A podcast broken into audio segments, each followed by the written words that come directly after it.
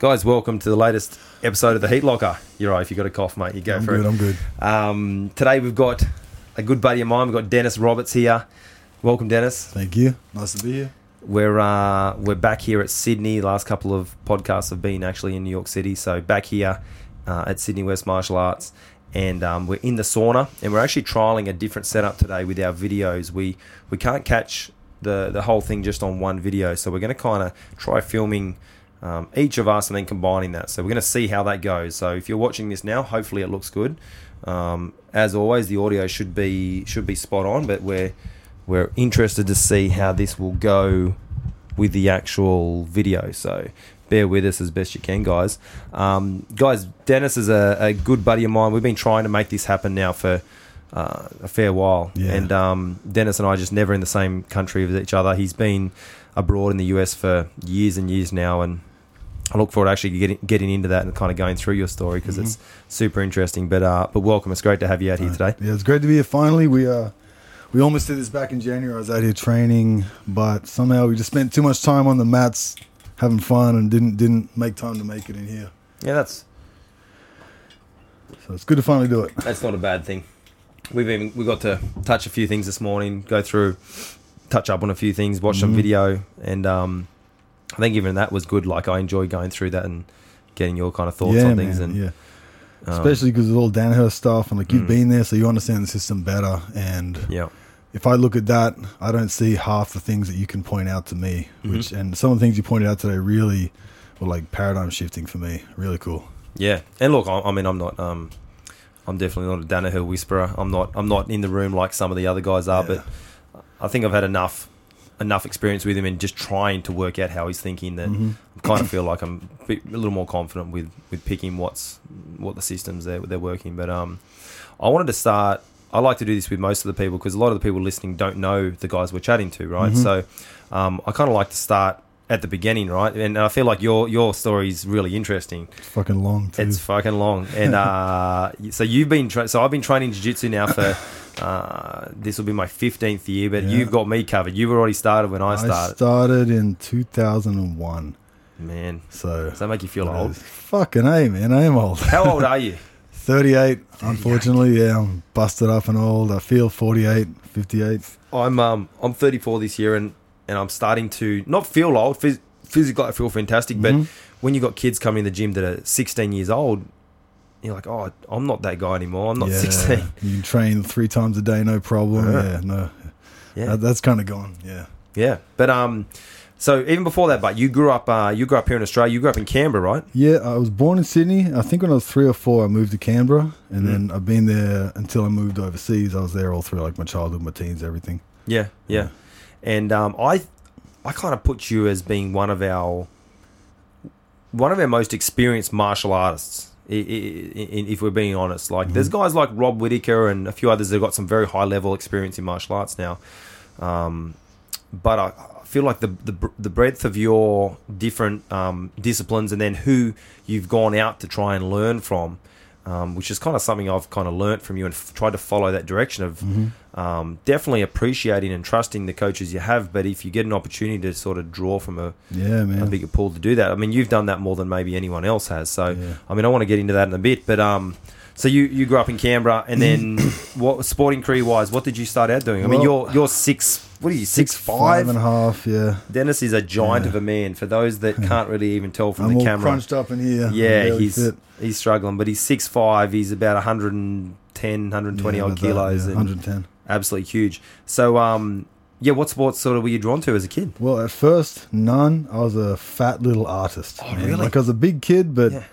I come from like an academic family. There was no uh, no push towards sports at all. Mm-hmm. So I didn't like. I was all about art. I wasn't into schoolwork. I was just drawing and painting, sculpting, all that sort of stuff. Right. And then started mountain biking when I was like 12, 13, 14. Then when I was 14, I started playing basketball and just I, I'm, I'm always I've always been obsessive with something. And then Mm. like I found basketball and was just obsessed with that. For I a few mean, years. your build is perfect for that, Yeah, not it? yeah. Absolutely perfect. yeah, yeah. So Big athletic guys. Yeah. The basketball. But I started out playing basketball fucking uncoordinated. Oh, like, really? Yeah, I had no idea. I mean, you look at me now, you see me move, you think, yeah, athlete, whatever. But back then, I'd never done anything, so I almost had to teach my body to be coordinated. I was this big, overgrown, lanky kid. Mm. I couldn't hardly like bounce a ball between my legs or anything. I was retarded, but I loved it, so I just kind of stuck with it and and got good eventually. Yeah. Did you play a good grade of basketball? Yeah, uh, played like so in school. Played like at the highest level. Uh, my my college Lake Ginninderra was was a really good team, and they won some national titles and stuff. And we had like a lot of the AIS players and stuff coming through because the Institute of Sport was right down the road. So Mm. Yep. yeah, we had some good players. Yeah, a lot of them went up to play like NBA and stuff. Really? Yeah. Yeah. And did you just not have the ability to make it that far? I mean, in my last year of school was when I discovered martial arts. I just Okay. totally changed my focus. So it was yeah, great. Year, year twelve was when I started like kickboxing and stuff, and I kept playing basketball, and coaches kept trying to want wanted me to do stuff, but it just wasn't my focus anymore. mhm. Yeah, so you, you when you say you found martial arts, you started kickboxing initially, did yeah, you? yeah. Yeah. So I had a friend called Rennie and another guy called Wayne. I'd always been interested, like I'd always watched kung fu movies and all that sort of stuff, and uh, you know Schwarzenegger, everything, but I never really tried it. And then one of my buddies started kickboxing, some Filipino stick fighting and stuff. So I Mm. kind of messed around a bit with him in the backyard. He showed me some things, and then, uh, yeah, That's always how it starts, isn't it? It's just it's like some random dude's backyard is where like that. That was actually the same for me. It was Yeah, like this yeah. random dude that was into martial arts. I'd never thought of it. You're training with him, and then next thing you're like, okay, this is this is kind of cool. Mm. And another reason I started, actually, I was a big kid and everything, but I was like not the oldest kid playing basketball. a lot of kids older than me. So when you're good, you kind of get into the better teams when you're younger.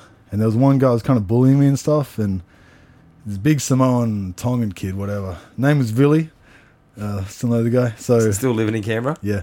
So he he kind of bullied me a bit, and at the time I was like, yeah, I don't like this man. Fuck this. I think I want to beat this dude's ass. So Mhm. started kickboxing with the total intent of kicking this guy's ass. just to beat up Yeah. Sioli or whatever his name. uh, Villy. Villy. And then about, uh, if I remember, like hitting the bag, thinking about his name, thinking about punching his face, all that.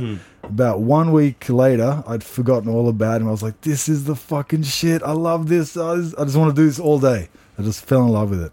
So Villy never got his ass kicking. Nah, nah. I think he maybe sort of knows. Uh, I think he heard, but I mean, he's, he's cool to me now. Yeah. And to be honest, as, as fucked as that is or was, that set me on a totally different Path. trajectory. Like, Mm. yeah, the total different path in life I wouldn't have taken otherwise. So Mm. something bad ended up just so much good came out of that, you know?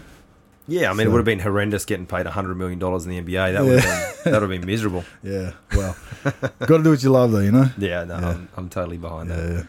So you switched over there. What did you fi- just did you just go find a random academy? Or No, no, it was where my buddy was- trained okay, at. So was- it was under a guy called John Hatsis, and he was just a tough dude. He looked like a full-on bikie. Kind of was a bikie. He had like a, a shaved head, little ponytail plait, a goatee, kind of fat tattoos. Wore like wife beater tank tops and little stubby shorts and flip flops, and just just an Aussie bogan biker. Yep. Just tough dude.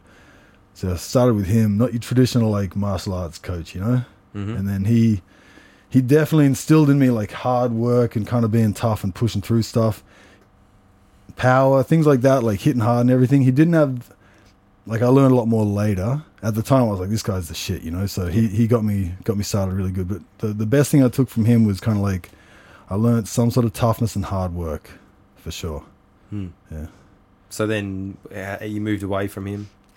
Well, I did that for a while, trained up for a fight, and the fight kind of fell through. And then I got a, Kickboxing? yeah, Yep. got a bit disgruntled with it. Started just like lifting weights and stuff for a while. Stopped training. I just trained on and off, and then you know, meanwhile, I started watching UFCs, and the the the striking wasn't that good back then. It was like, like UFC one, two, three, whatever. Mm. I'm watching all those, and I'm seeing like Royce Gracie kicking butt, and I'm thinking, man, maybe I could learn this grappling stuff. I reckon I could maybe do this fighting if I, if I, if I figure that stuff out. Didn't know anything about wrestling. I just thought it was grappling and and striking. hmm And then I finally found a jiu-jitsu place in 2001. So back when I started, it was 2008 that I started kickboxing. Did it for like a year, year and a half, then on and off. 1998, you mean? Yeah. 1998. Yeah, sorry. Yep. 98.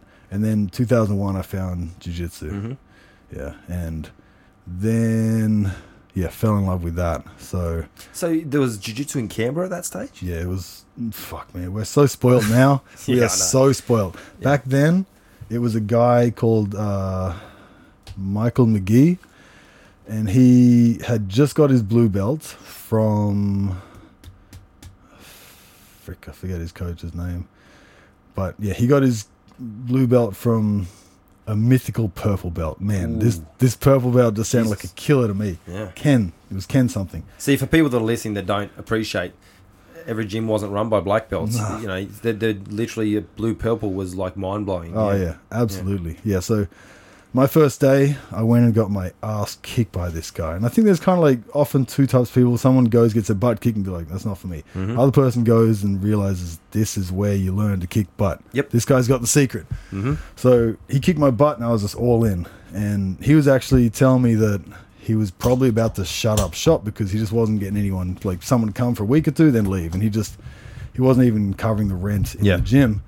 So I was like, all right. I went and got a whole bunch of my friends, started getting all my friends to start coming. I, you know, a couple of them sort of stayed, most of them kind of went away. But in the meantime, we started to get other customers, and it kind of we got enough numbers that we could start to build off that. hmm So yeah, Was it just in a hall or something, or actually had like a? it was place? like a little matted room in a weights gym that had like kickboxing and Yeah, stuff. So he just paid rent for like three nights a week or Uh-huh. something.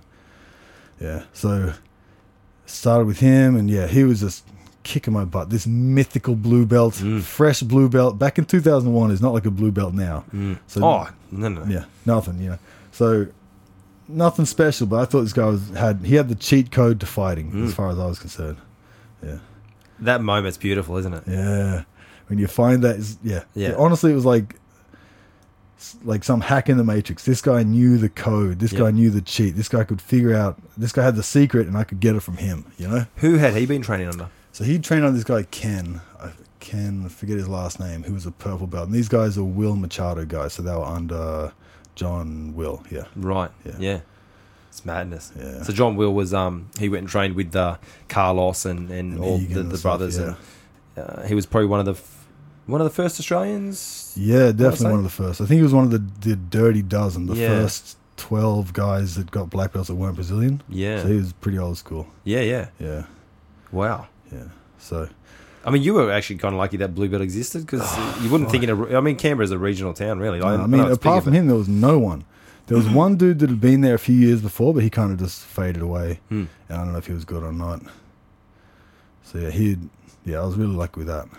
So then, how does that? So you and I met each other at uh, SPMA, Sinisic Mhm. Perosh Martial Arts in Concord, Yeah. um, probably in around 2005, 2006. What? Mm-hmm. How did you end up there? How did we end up crossing paths? How did that? Well, I can't remember if it was my coach or or Ben Malley. One of my training partners, Ben Malley, is a pretty pretty solid black belt. Mm-hmm. He so he came up with me. He was like white, blue, purple with me, and we wanted to get to Sydney and start training with Elvis Sinisic and Anthony Perosh, who at the time were brown belts. Mm-hmm. And you know that to me was like Oh yeah, extra mythical, you know. So and they were they were actually good. Yeah, like there was yeah. even for, for, for today's centers, like they were good. yeah, Yeah, they were good Yeah. competitors internationally, and Elvis was fighting the UFC then. Mhm. Anthony wasn't yet. So yeah, we started going up. I think I might have actually been the first one to go up. I think I went up for just like on a weekend or something, trained with Elvis one time, and then Ben started making trips like once a once a month, and I'd join him. So we'd go up on a Friday, train that night for an open mat, train a private the next morning, do two sessions back to back after the private, and then drive back to Canberra without having a shower. It was Nice, disgusting. nice. Yeah. Did you And know what staff was back then? I had no idea. So Michael he ended up. We started doing this for a little bit. Then Michael uh, he went back to Queensland. We got our blue belts from John Will, and then me, Ben, and a guy called Danny, sort of were left to take care of the club. Kind of sucked. And so we, me and me and Ben, every month or so, we'd go to train with Elvis and Anthony, pick up some techniques, so you weren't doing it every Friday. It was Nah, just every so often. Every, every, probably once a month on average. Some sometimes every two weeks or so. Because for those listening, Canberra to Sydney is a, approximately a three-hour drive. Yeah. So it's not it's not close. No, no. not remotely. And we both had you know jobs and everything, so we yeah had to have those commitments. Mm-hmm. So we do that, and whatever technique, like any technique we got, we came back, we taught it to class. It was like a piece of gold, Mhm. and we would just drill that to death, drill it like crazy. We'd come away with some questions or whatever about it. Go back again a month later, ask Mm-hmm. that, get the next kind of update, whatever. And at the same time, I was getting some DVDs, like some online, not online, like just DVDs. Um, Online wasn't around back No, then. just just ordering stuff from whatever website. And It was it was um, the, they were like back then. I want to say it was like VHS DVD. Yeah, more v, like VHS Yeah. was not old. Actually, that reminds me. The first set I got, which really shaped a lot of my jiu-jitsu for years, was VHS uh, Mario I was about to say Mario Yeah. Sperry.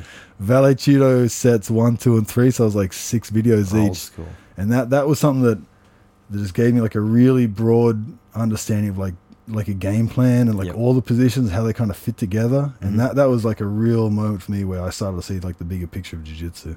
Yeah. Yeah.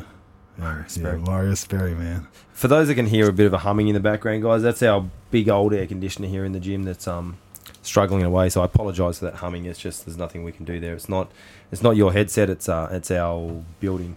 Um, already, man, like you've pretty much shown like that once you get into something, you go you go all in.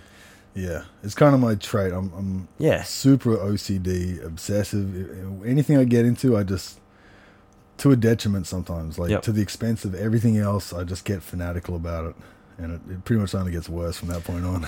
Generally, people that do that are successful at what they do, but Yeah. and Yeah. um, you know, by any metric, you've definitely been successful. I mean, uh, we we probably could sit here and say we wish you were even more successful, but Mhm. you, like I said, I think you're definitely the most, um, one of the most experienced and, and, and sort of widespread or, or well-adjusted martial artists there is in Mhm. Australia. Like as far as guys that have gone out there. So Well, thanks, I appreciate that. what shocks me is it, as we sit in front of each other. Somehow I'm a black first degree black belt and you're sitting here as a brown belt. I never Yeah. thought that day would Yeah. come where, where we were sitting here chatting and I was a first degree black belt and you were a brown belt. Yeah. We'll get to that, but for those listening, um, don't just judge how good someone is on their belt color. Um, Denis is better than 95% of black belts that I'm sure most of you have probably trained with, probably even more than that. And, um, you know, you could have a black belt around, or should have a black belt, black belt around your waist, but um, we'll get there. I think I think you're looking at probably achieving that from maybe who you're training with now, and Yeah, there's yeah. certain things that come with that. But um, just for those, yeah. So Denis is not even a black belt yet, which is ridiculous after um, Fuck, 19, 18, years, 19 years of training. yeah. But um, oh, it's going to be a sweet day. It's gonna, I'm going to be happy when I hear that Yeah. news. So um, so you're sort of traveling to Sydney, teaching the little gym back at home, but Mhm. at some stage, at some stage you start to train there more, right? Is that is that right? Um, slightly jumping ahead, but yeah, I would, I would, I guess a little bit more often I started, but it was still only like little weekend trips. And then, like at, at the same time back home, like I was just doing jiu-jitsu, and then I started kickboxing again, and then I had my first grappling comp, which I won. It was like a Machado New South Wales uh, state title thing, at, as a white belt. But really quickly, I discovered like, man, I don't know how to do takedowns. I just end up in this disgusting gi gripping battle, Yeah. and I just pulled guard. And once I hit the ground, I'm like, oh, okay, know where I am, where I am now. And then I took down some other dudes, but I, I realized quickly I need to learn wrestling or judo or something. So Mhm. I heard about a wrestling club nearby, uh, freestyle wrestling place run by a guy called Witold Raylik, a Polish guy. Used to be the Polish junior national coach. This is in Canberra. Yeah, and he had some good guys. He had some Olympians and stuff he that he produced. So I went there with Ben, and I remember thinking like, all right, we'll go there, we'll do the wrestling class, and we're done, let's do some weights after. And fuck, man, half an hour into this session, I was like, I just, ah, there's no possible way we'd do weights after this. We finished this Yeah. two-hour session just broken. We just dragged ourselves to a cafe and just drank coffee and just It's just fucking dead. brutal, isn't Oh, it? Absolutely brutal. it was just a, a very eye-opening experience Yeah. of like how athletic and explosive wrestling was. So Mhm.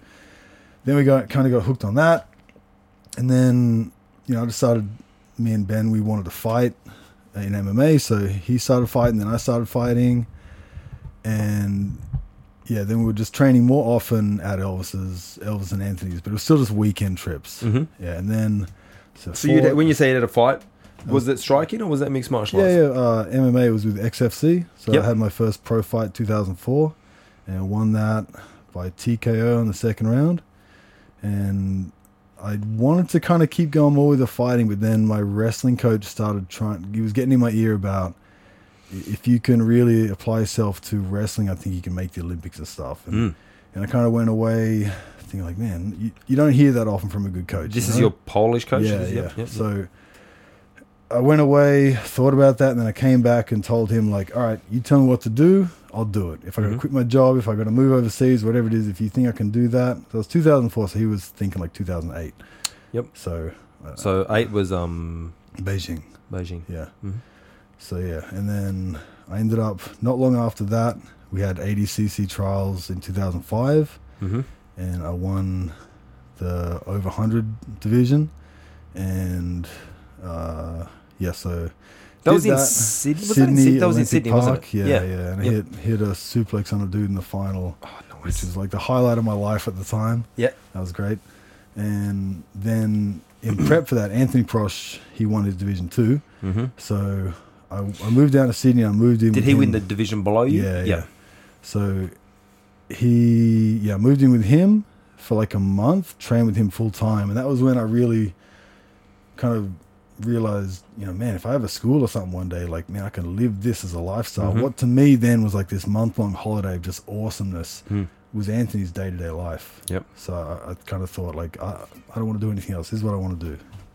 Yeah. So we did that, took off overseas, did the ADCC trial, but actually a bit before that, um, I went to a wrestling camp in Adelaide and I met, it was my second time going. I went 2004 and then I went again 2005 and met this little Japanese dude called Toshio Asakura, who was a ex world champion in freestyle and he'd also medaled. So he's a world champion freestyle and he took bronze at the worlds in Greco, which is unheard of. Mm, It's so mm. rare that people like be That's world class at, in, martial in arts, yeah. both in both styles. Mm-hmm.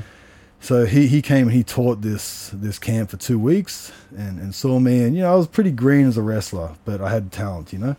So I told him I wanted to move overseas and and and you know try and make the Olympics and everything. And then he kind of told me through his broken English that like I've got a wrestling school. I'm, I'm out here on sabbatical, but I'm moving back to Japan. Yep.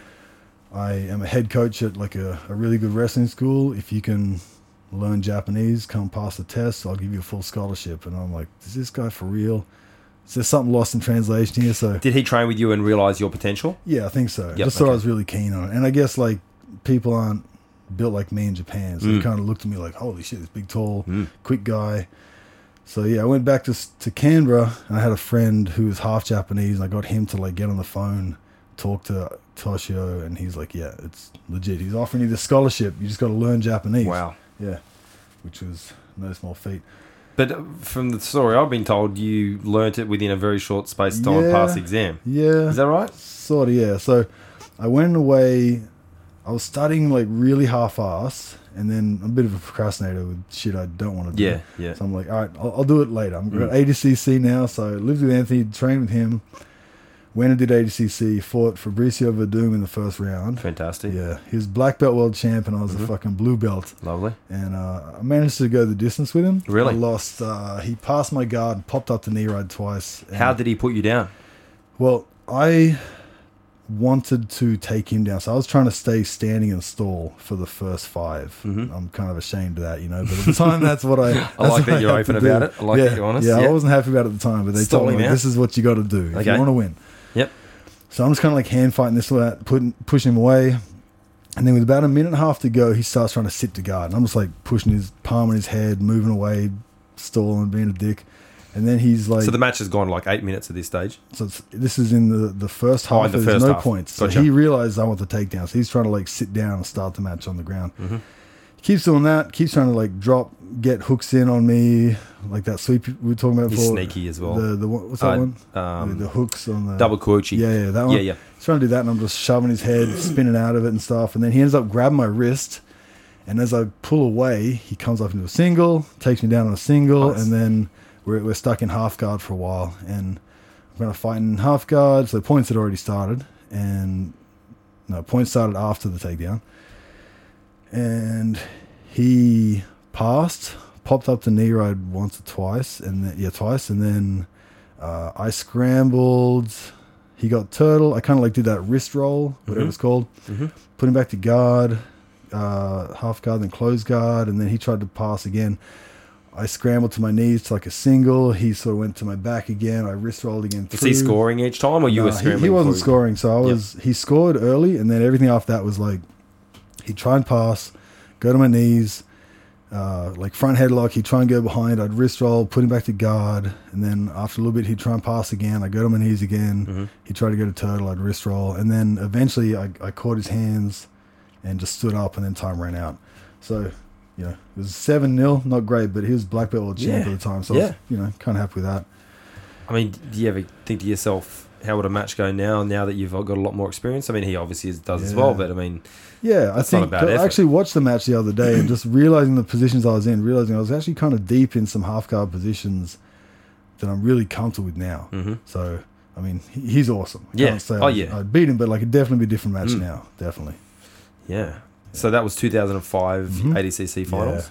Yeah. Um, so I mean, the Australians got bad draws historically. Every time, man. We Yeah. it's kind of the way it is. If you if you win the trials, there's like half the guys win the trials, half the guys are the invited Invites. killers, Mhm. and everyone from the trials. We generally got everyone that was like a defending world champ or soon to be world champ. hmm Yeah, I think uh, it was.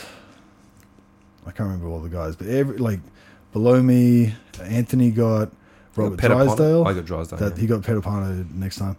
So Robert Drysdale, and then uh, Larry Papadopoulos got Saulo Ribeiro, and then the next guy down got the Brazilian qualifier. So that was two qualifiers versus each other. Yeah. And then the next one down, sixty six, I think. I forget who that was, but everyone everyone Yeah. gets killers Yeah, all yeah. the time. Yeah. I mean, um, on the sorry, in the 2017 um, ADCC finals, uh, Craig Jones got he got uh, was it Leandro Lo he had Yeah, I first? think it was. Leandro Lo. Like Yeah. that was everyone was like, oh, Yeah. poor old Craig Jones, the Aussie kid. No, Mhm. it was good that he made it that far, Yeah. and then just went out there and absolutely smoked him. Ridiculous. Popped yeah. his knee in half and back choked him. it was uh, it was beautiful. So And then had Murilo Santana the next round. beat him, Fucking triangled hell. him. Crazy. Um, I think he only lost in the semis to Keenan. I want to say. Yeah. which Oh. is no no small task at Yeah. all. And if you watch that match, it was actually a very good match too. Yeah. Um, very interested to watch him coming forward this this uh, the final. I think he's So- in a real good, real good uh, place to medal. Yeah, I do, I do too. I think, uh, and I might correct me if I'm wrong, but he might be our first guy to actually do that at ADCC. Yeah, I'm pretty sure. I'm pretty sure. Yeah, Yeah. I can't think of anyone off the top of my head that's done that. No. Um, so it's currently July 2019. So the finals are in September this year. Yeah. We'll talk about that in a little bit because Yeah. that's going to bring a tear to brings a tear to my a tear to Oh, Denis's eye. Um, so, I mean, that's a phenomenal. 2005, you make the. I, I think I just started jiu jitsu that year, so Yeah, you'd already gone to the ADCC finals when I started jiu jitsu, Mhm. which is um, which is crazy, crazy, Yeah. crazy. And that sounds incredible, but like back then, winning the trials wasn't what it is now. I mean, I guess everyone's level was lower, Yep, but there was less people doing it, of Yeah, course. there's Yeah. less people doing it, so Yeah. it wasn't wasn't the most in, insanely hard thing to do, but it was still like quite an achievement. And but to get there and, and go okay with uh, Werdum, I think Werdum. was good. Yeah, he would have had access to plenty of hard training in Brazil and good yeah. Mm-hmm. guys. So, no, most definitely. So, you, you you then at this stage is this when you go to Japan? Yeah, so on the way back from that trip, um, I ended up going to Japan to check out this university because I wanted to see, like, do I really want to commit to this? Mm. And I went there and just saw. I went there with my Jap- half Japanese friend actually, and we're walking around. We're not really saying much to each other. The coach is talking, and he's like just translating to me. My Japanese buddy's just thinking to himself, like, "Fuck, you know, I've been in Japan. There's usually hot chicks everywhere. This this place is just full of athletes. All the girls are wearing tracksuit pants, and like no one looks good. And like, man, Denis must think this sucks. He came all the way from Australia for this." And you're from. Meanwhile, oh shit. Oh, there goes our camera. Here, let me pull that. Let me pull that cord like this. Alright. Maybe clear that cord to the other side. Yeah. Up on. Yeah, there we go. All right. Sorry, guys. Technical issues here. We don't have a huge budget. We're just trying to. That's the second camera we're trying to be able to capture. Yep. So yeah, he's thinking like, "Fuck, Denis come all this way to this fucking university. There's no hot chicks and nothing." Meanwhile, I'm like, "There's no girls here. I can focus. There's just pure training. I'll just be day in day out just training. This is awesome." I tell him that, and he's like, "The fuck is fuck's wrong, wrong with with Denis? you? He's crazy." This is a good spot for you. Perfect. Yeah, so I did that. I Sold on that. Yep. So then I went back, and I used to work for the Federal Police Protective Service at Parliament House. Mm-hmm. So I quit that, and Which is a you know a solid job, isn't yeah, it? it was a good job. Yeah. And, Like now, I look back and think about it. I'm like, uh, I took some crazy risks. Like I had some some good stuff set Yeah. up, but at the time I was like, no, that's what the shit you retire into. You Yep. don't do that when you're young and trying to have fun. hmm So I quit that, and I'd saved up a bit of money too because all I did was martial arts, you know. So yeah, didn't didn't have a whole lot of expenses. So quit that, and then I had three months until my test. So I got together with the coach, like a a, a tutor, um, who was a ju- judo black belt actually, really Oh, cool geez. guy, Jeez, you're right. You fall into these Yeah. good martial arts guys Haruki Yoshida. So he in Canberra. yeah, The fuck? Yeah, How, yeah. What do, I've never. There's about five people living in Canberra, and There's some so good far, judo guys so far they're um, judo wrestling champions. Yeah. Well, this guy, we didn't do any judo. We just kind of talked martial arts a bit, but Hmm. I went all out. I lost my mind trying to learn Japanese. So my coach, through his not so good English, couldn't really give me, or even my coach, who, my my tutor who could speak Japanese, couldn't really give us a, a, a real indication of where my Japanese needed to be Hmm. to pass this test.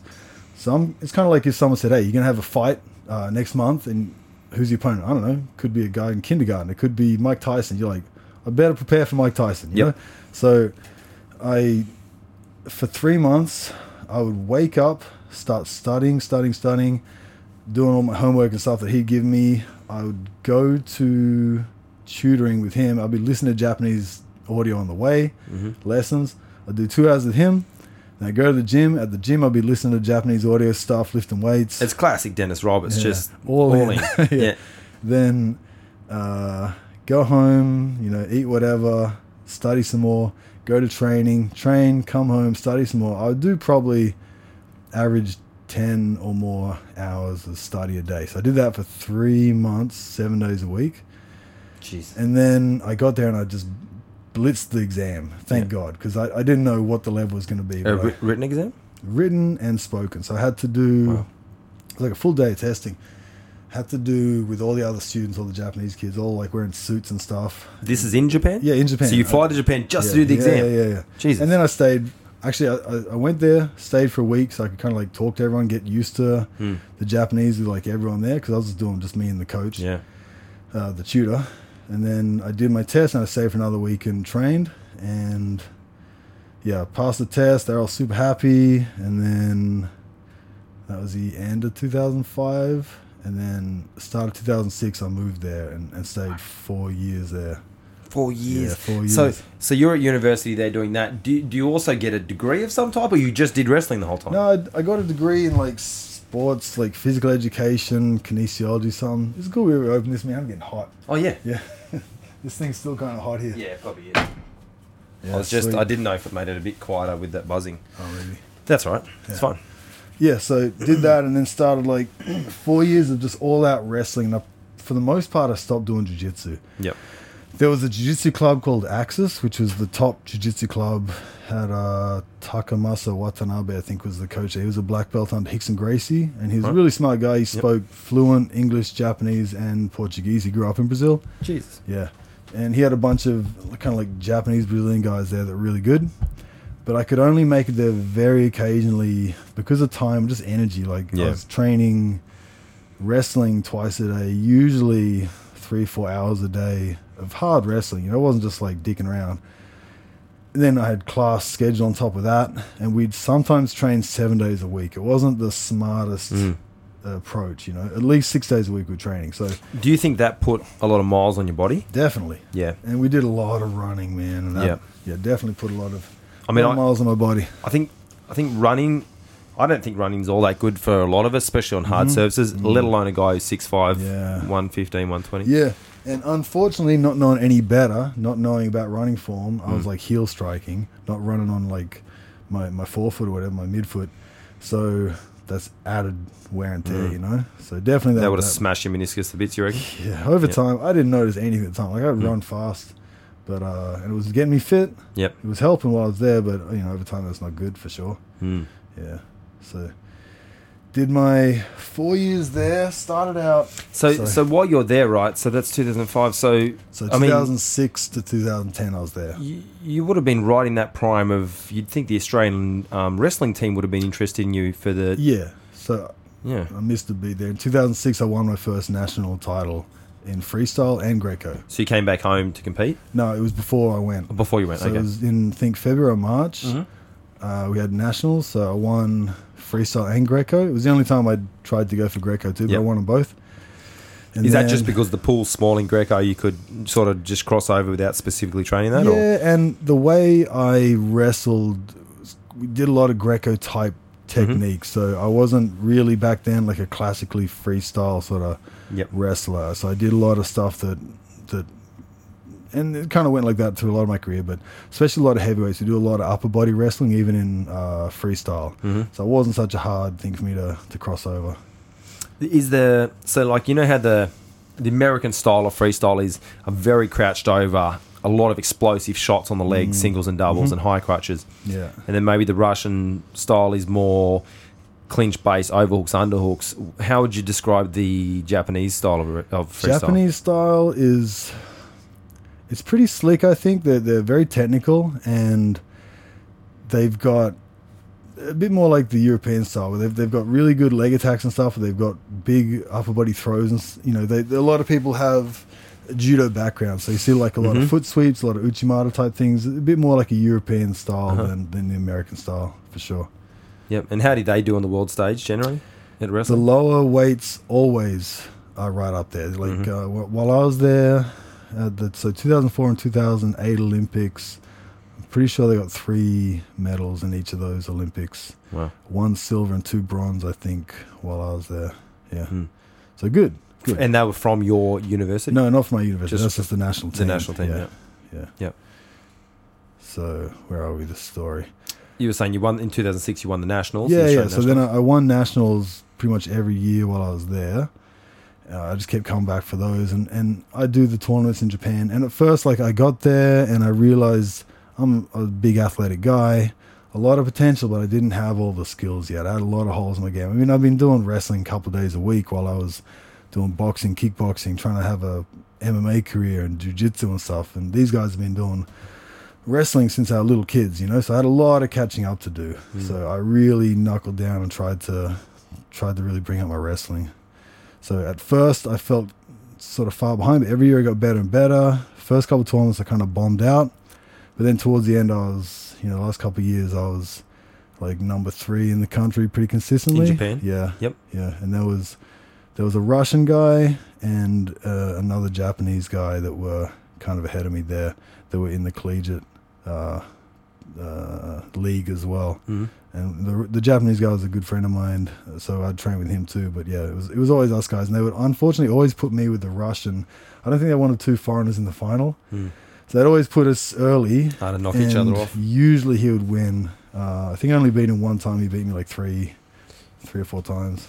And would he win by pin or by Never fall? pinned. No, I think I only got pinned in, in the whole career. I got pinned twice. Uh, so he would just. Is that a good? Re- I don't know anything about uh, wrestling. Yeah, I mean Is that that's, a good that's not many. I mean, I wish it was zero, but Yep. yeah, I got got pinned twice. Okay. Yeah. Do you think that your jiu-jitsu assisted you in, in any way with that, or not really? or if Uh, anything, it worked against? I think it it probably did, especially more so with once hitting the ground. I think I was a bit better at scrambling and ending up on top. Like if there are certain throws where, like the judo type of throw, where you would end up not cleanly landing on top, you kind of roll through. But I Anything would, sacrificed? yeah, time, through, not not like that. Maybe like an Uchimata type thing where you Mhm. both kind of roll through. hmm In those sort of situations, I think my jujitsu helped a lot to kind of come out on top. So speaking about that, te- on a technical aspect, the reason uh, I I like the Uchimata as a as a technique to show all the guys, like right from lower level guys to, to more experienced guys. Um, obviously, the only issue that I find is in judo, you get the um, you get the ippon. That's fine. You throw him, you land the matches over. It doesn't matter where you then end up rolling Yeah, afterwards. yeah, Obviously, in what we're doing, where it matters afterwards, not just about throwing them. A lot of the time, the guy throwing will actually finish in bottom position because he gets re-rolled. Um, I heard one of um, one of Danaher's black belts talking about it. I think it was um, I want to say it was Carl Massaro. Mhm. He's a guy to watch on Instagram. uh, Follow on Instagram if you don't follow him already. He's a, he's a really smart guy.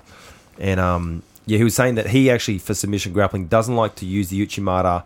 Um, sorry, not that he doesn't like to use it. If he uses it, he uses it with a posted hand Uchimata. So actually, your weight is now distributed onto your arm. So now when you throw them, you don't get the same velocity, but you, you sort of can't be re-rolled because your base can be out on your hand. What are your thoughts in regards to that? I think I'd have to see that. I'd have to see that technique exactly to kind of uh, see how that works. But the general idea there, I totally believe in, because like even even with freestyle and stuff, there are certain things where someone would hit their back and roll through, like, uh, but you wouldn't finish in a dominant position or even in any sort of control. Like you mo- both both might end up on your feet, so they've Mhm. got points, but no one's on top or anything. I think actually the American, the folk style Mm-hmm. is much better because it comes down to who's on top, who finishes the scramble, who who gets that takedown, and that's more like MMA and jiu-jitsu, who's actually Yes. going to finish in control as, as Mhm. opposed to like, great, my mat, my back hit the mat, but then I end up on top and I lost the match. Doesn't really make sense to me. Mm-hmm. Maybe if you're on concrete, that kind of makes sense, but Yep. yeah, it's. uh I think the American style is one of the reasons why they do so well in MMA. Yes. it's all about scrambling and getting on top, and they have to freestyle like your back just touches the mat, you're giving up points. But folk style, you can kind of roll through, create these funky scrambles. It doesn't really matter unless you're getting held there. So they they they end up in all these weird positions where as long as he ends up on top, he's good. Which is just like how it should be in a fight, you know. Mm. Whoever ends up in control. I find they they become better overall grapplers. I think Yeah, the guys that have come through that folk style system. Yeah. So, so for people listening that don't understand, how would you sort of easily differentiate between because freestyle wrestling can kind of be broken into two schools, I suppose. There's Olympic level freestyle, and then there's folk style, right? That the Americans do Mm, um, through college. yeah. But then there's also Americans who don't do folk style and just do freestyle because they want to compete in the Olympics, for Yeah, a instance. lot, right? a lot more rare. That was pretty a much uh, everyone. Henry Cejudo did that, from my understanding. Yeah, he started. He did have folk style growing up, but I think very like in his teens, pretty early.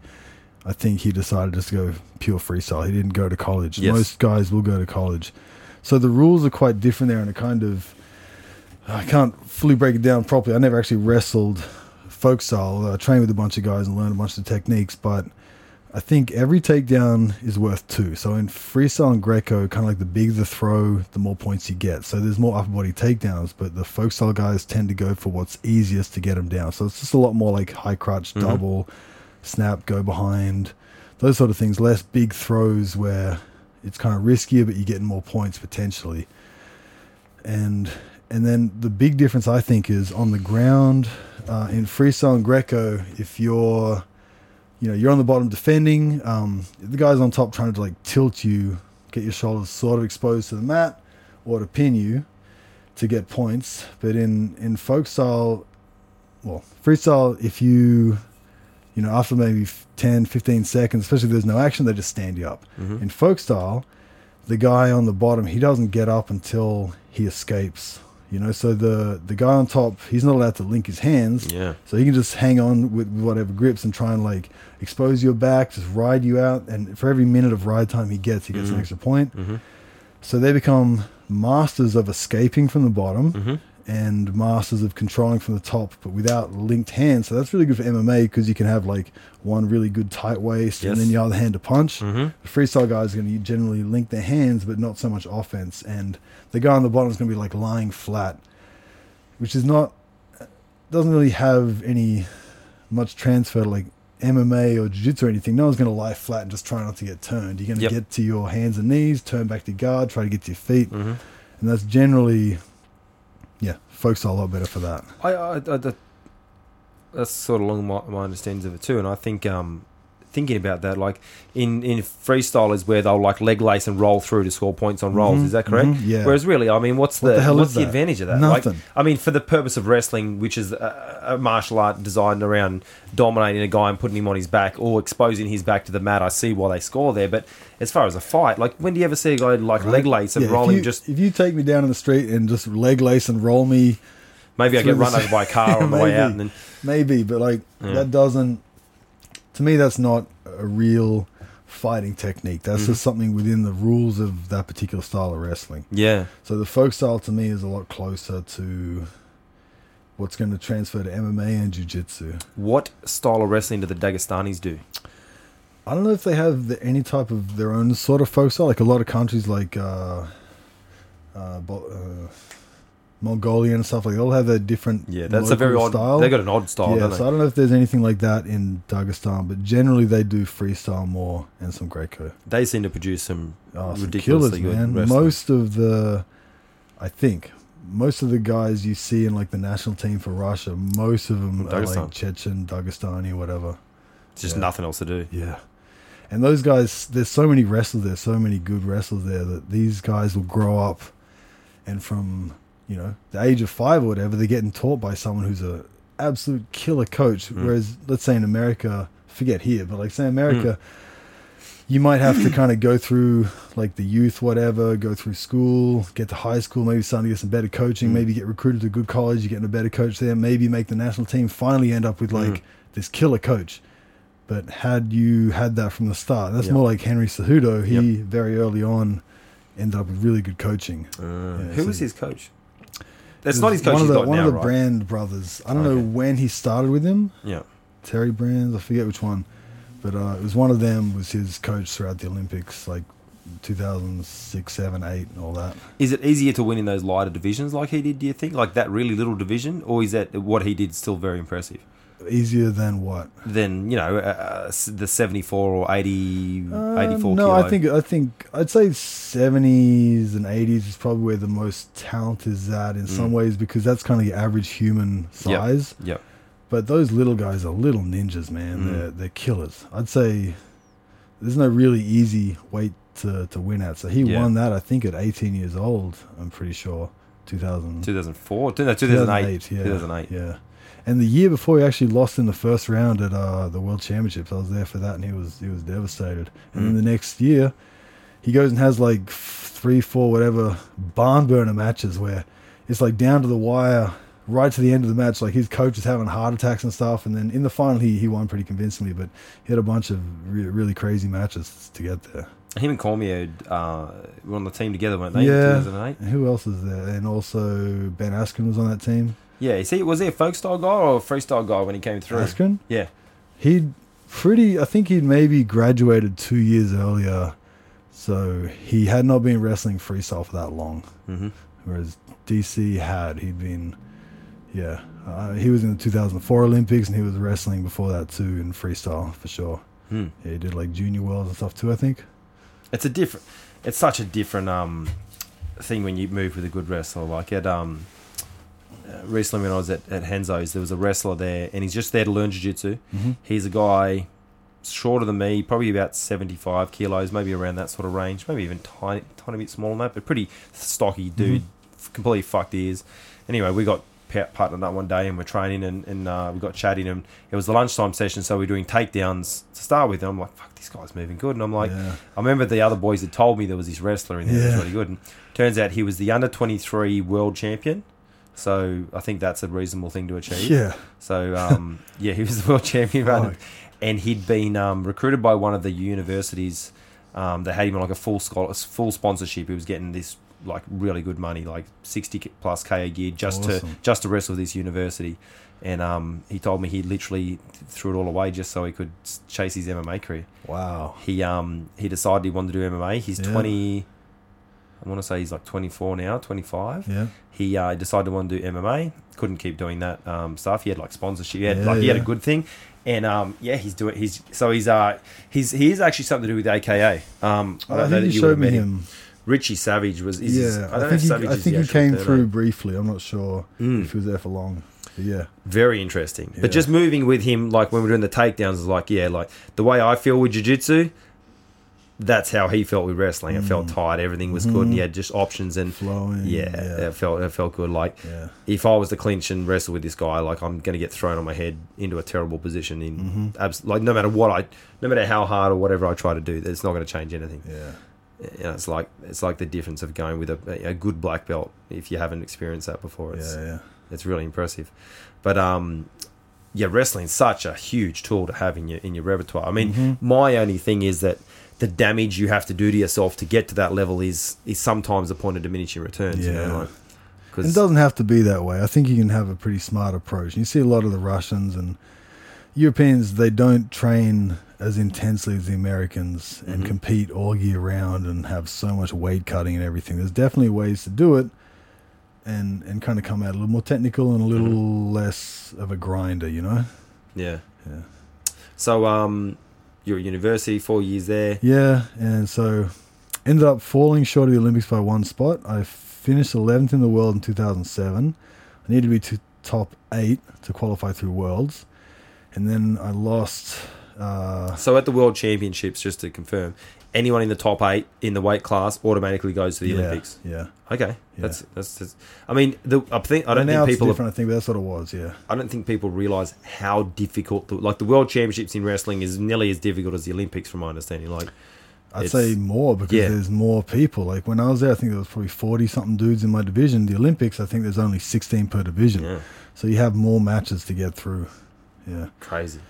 Definitely tough. So yeah, then at the Oceania Championships, um, actually came down super sick. I Hate to even talk about this because it's one of those things that's like, yeah, shoulda, Yeah. coulda, whatever. Yeah, yeah. And I hate to feel like I'm making an excuse or anything, but yeah, so I, I, I lost in the final, and so that was that chance gone. Tried to go qualify through a second tournament in Europe and and lost there, and so I didn't qualify. I didn't make 2008. Kept wrestling. Kind of considered quitting so I could get back to MMA and jiu-jitsu and stuff because wrestling is great, but it's quite a grind, you know. I didn't. And and let's be honest. I mean, what's the end game? If the Olympics is not the end game, there's no money. There's really no money to be made, is there? Yeah. But I decided to stay on. I halfway through my university career, might as well Yep. get a degree out of it, you know. Yeah, so sure. I did that, and then wrestled in the Commonwealth Games. Did my prep in Canada, uh, and ended up coming fourth there. Uh, lost in the bronze match. So when you say it um in Canada, is that uh which in Montreal, Montreal. Montreal, and that's the club. same that's the same club that George St Pierre was out of. Yeah, yeah. There's a bunch of good guys out of there. Uh, Yeah, the I heard that's a, quite a quite a good team. Yeah. I think Jayden went there as well. yeah, Didn't yeah. he? He was there for a bit too. Yeah. He's um for those listening, Jayden Lawrence is one of one of our current kind of best best guys. Mm. Um, Commonwealth Games representative yeah. as well. What's his weight now? Seventy something. He's 80? actually at eighty. Is it eighty six? Is that the Yeah, weight? I'm not sure. No, but is that the um It used Olympic to weight? be 84. I think it changed now. I'm not sure. I think it's eighty six now. Yeah. Yeah. that's what he's at. He's, he's a solid dude. Yeah. He's thick. He's got like thick legs and he was a little kid back in the day when, when Mm. he was going there at first. he's um yeah he's a grown up grown up boy now. yeah. So did that and then came back to Australia, kind of retired from wrestling. Decided So you get- made so just to confirm, we kind of skipped over there. You Yeah. you made the Commonwealth Games team. Yeah, yeah. So Yeah. did that. Uh, had to wrestle off against some Iranian guy that was Australian citizen now. Oh yeah. Yeah, and uh, he was he was pretty tough. I think I pinned him at nationals, and then in the first round I pinned him, and then had to wrestle like a best of three thing because he was the number two guy, I was the number one, I was a champ. So there was uh, like a, a wrestle off sort of Commonwealth Games qualifier thing. So I went against him first match. Just perfect game plan as far as his style and stuff that I prepared for. I uh, took him down off a front headlock and then got behind, gut wrenched him, and then the second round, uh, can't remember. I got to take down him again, so I, I won that without giving up a point. Then so that was the first match. Then the second match, got caught in some crazy scramble. This is against the same guy. Same Iranian guy. I had to wrestle him like best of three hmm uh, first to two wins. And in the first round, I got caught in some crazy scramble. He hooked my leg and scored a bunch of points. I just couldn't get out. It was like a Turk ride or something. Hmm. Almost pinned me. And but the the round ended and he was huffing and puffing. I was I was fit, fine. And then uh, second round come out. I get him near the um, the edge of the mat, and I think I went for like a front headlock, like uh, head pinch throw. Mess that up. He ends up on top. So I've given up points again. So I'm, I'm, you know, losing the second round, but he was just gassing out. And then got to my feet, and he was like not able to keep his stance. I'm like tricking, feigning, like Mhm. snapping him. He's just stumbling left and right. Took him down straight to his back, like got a body lock on him, just pinned him, and Nice. and that was that. So Nice. so won that and qualified. And Yeah. that's sent you to the Com Games. yeah. Yeah. Yeah. And how did you? That was the 2010 Commonwealth Games. 2010, yeah. Yeah. Yeah. How was that? So that was good. Could have been Because there's still some strong people don't realize like yeah, India, still Canada, the Indians and, and the, the- South Africans, the Africans, and yeah. the Nigerians, Yep. and Mhm. yeah, there's some African countries that are Mhm. pretty tough too. Mhm. Yeah, so how did I do there? Um, I was my first match? I had South Africa in the first round, and I beat him. I think 2 0, 2 0, first and second round. Then I went against India, and I'd fought this guy before in the 2007. Had two matches with this guy and lost, but like uh, it was competitive matches. I'd scored, you know, scored on his off back and forth. But he beat me, I think, 1 0, 2 0, or 2 0, 1 0, and just played like a tight game. But then he went to the final against Canada. Arjan Bhullar, who's a friend of mine. So because Currently I, fighting for the UFC, Yeah, or maybe yeah. he's been cut. I'm not sure. Yeah. uh, I think he's negotiated and gone to a different company, Mm. just a better offer. So he didn't get cut. Mm. He's good. So uh, if you lose to a finalist in wrestling, you get put back in the repertoire to fight for, for bronze. So I went back in that, and then I had England, and I beat him, I think, 2 0, 1 0, or 2 0, 2 0. And then went against the guy from, uh, I forget, one of the African countries. Big dude. And I won the first round, and then the second round. Second round, he got a single, took me down, and then right at the closing, I got like a, a low single, like a John Smith single. I don't usually do unless I'm like, it's like a hail mary. Uh, Ten seconds to go, I'm down on points. That's when I'm gonna hit that because people don't expect a heavyweight to go for like a low single. So I shot that, shot in deep, and he tried to like. And if you if you like to shoot your low singles, you do you post your outside hand. You have your head on the inside of their Head on the inside. and you have like a boot on the back of their heel type hand thing on, with yeah, you. and then the other hand posted head on the inside. Yes, and I try you to like, drive out the side of their knee direction. to yeah, but back then the way I would do it, usually my shouldn't have been my first option, but I would kind of come out the back door. Oh yeah, Yeah. yep, yep. So that's kind of what I went for. And as I went out for the back door, he tried to grab my body and try and roll me through. He ends Mhm. up putting himself on his back, and I'm face up holding his leg, and then I come through to to get the takedown, and that's it. I win it. So that's that's two uh, two rounds I've won. Should be the bronze, and then they start talking. Then they try and they give him other points, saying he exposed my back, which I'm pretty sure, he, quite sure he didn't. So then they made us wrestle for another round, and it ended up going to a clinch. What are your coaches saying at this stage? Are they going It ballistic? was it was landed. I'm pretty sure, and he he was just he was mad, but he was just saying because I was getting pissed off, hmm and he was like, "Denis, just focus. Just don't you know lose your cool. Just just keep your head about you. Just go into the third round. Like don't get mad. Don't get caught up in that. Just just wrestle." hmm So third round went out, and this guy was stalling a good amount, and um, just trying to play it safe. And then uh, I didn't I didn't get deep in on anything. I was going for a bunch of attacks, and then we ended up going to a tiebreak clinch. So I got to start on his leg, and the the way the rule was back then was uh, yeah. So I would the second you get in, you'd grab the hands. The second your hands linked, They can go. they would blow the whistle and you would go. So I went, linked, and the guy I think blew the whistle and I went, and then he said, "No, no, no, that was too fast." And what's going on here? So Mm. Then went again, and then I linked my hands, and he's just not blowing the whistle. I'm thinking, this guy's trying to fuck me. He wants me to go. Mm. So I'm waiting, waiting, and I kind of like to stop and just look at him. And then as I'm looking at him, he blows Sprawls. the whistle. The guy sprawls his leg out. I try to go to his back. I lose the grip. He gets out. I shoot a shot. He gets a front headlock, and then time runs out, and then he won the bronze. I'm pretty sure that was my bronze, though. I was pretty pissed off. Why do you think they fucked you over? Do you think there was a reason behind I it? I think because of, if there is a reason, Mhm. you know, I'm kind of, I got no proof, but Yep. if I could think of a reason, um, and some people might think I actually lost that match. You know, I don't think everyone thought it was a robbery, but I thought Mhm. it was. And I think most people thought it was. Uh, a bunch of Aussies had already won. And I think it's good for wrestling, good for the Commonwealth if different countries medal. Because then, like, say that guy gets to go home, have his medals, show all the people that boosts interest in wrestling in Mhm. his country, and then Mhm. hopefully worldwide that's kind of growing the sport. Do you think things like that happen? Yeah, I I mean, so. yeah, Jesus Christ, that's I got no proof. This is kind of my Yeah. theory. Yeah, Uh, did Jayden medal at those at those com games or not? I don't think he actually was in that one. Right. Yeah, Okay.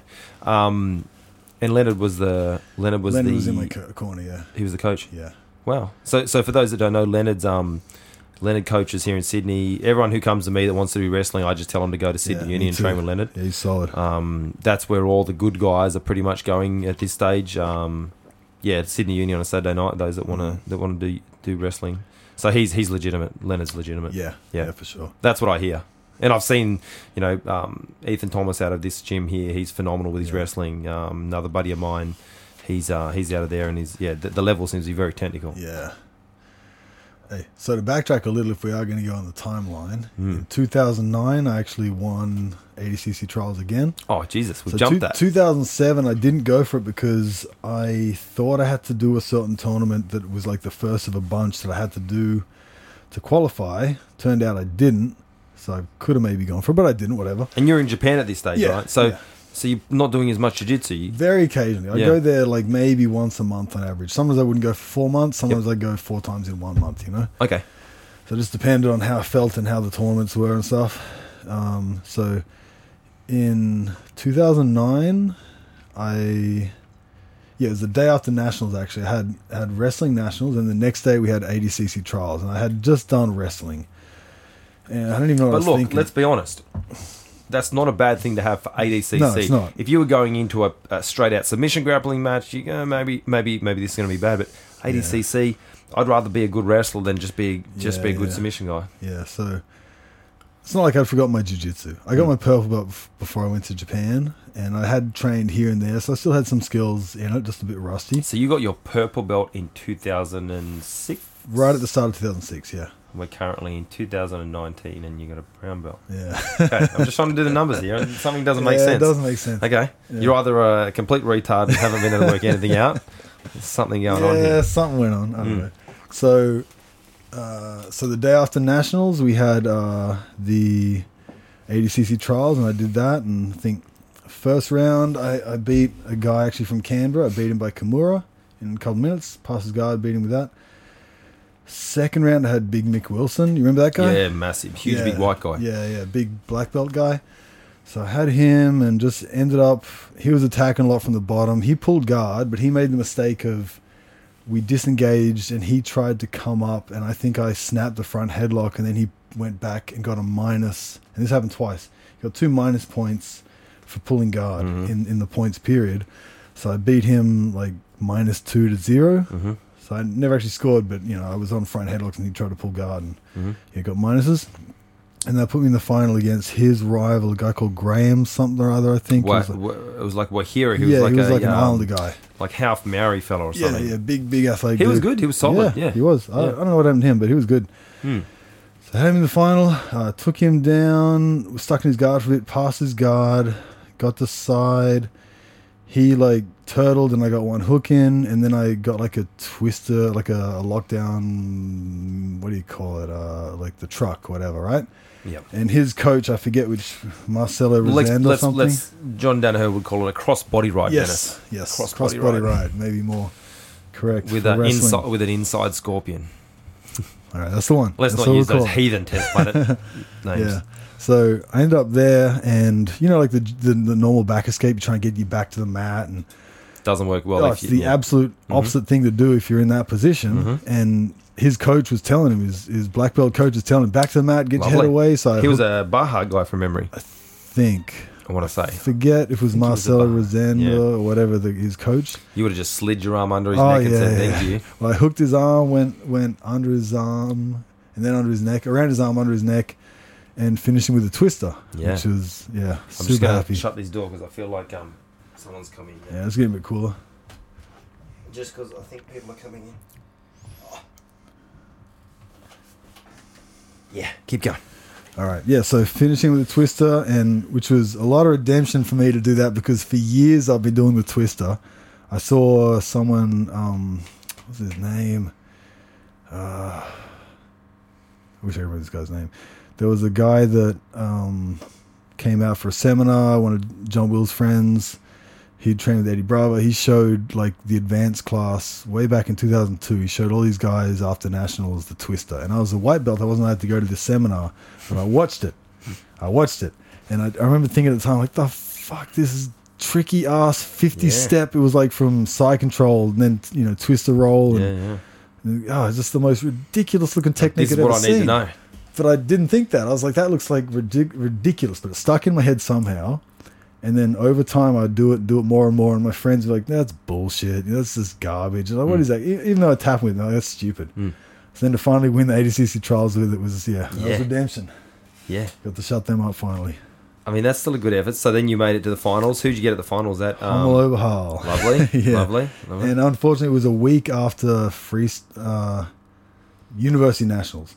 So again, I'd done like no jiu-jitsu, and I could win the Oceania trials on wrestling, not a lot of jiu-jitsu. Mm. But I'm not trying to, not about to win the actual They, world the championships. Yeah, Their guards, their guards are a lot better yeah, than. yeah. So, um, what Humlo was at heavyweight then? Was he? Yeah, he was. He moved up for some reason. Must have been on the good Brazilian paddock. he must have been. He wasn't nice that and- massive. Was pretty much like he is now. I think Okay. he just decided to go up a weight division. Yeah, I was going to say he's not quite like he's not your traditional butch exercise no, heavyweight.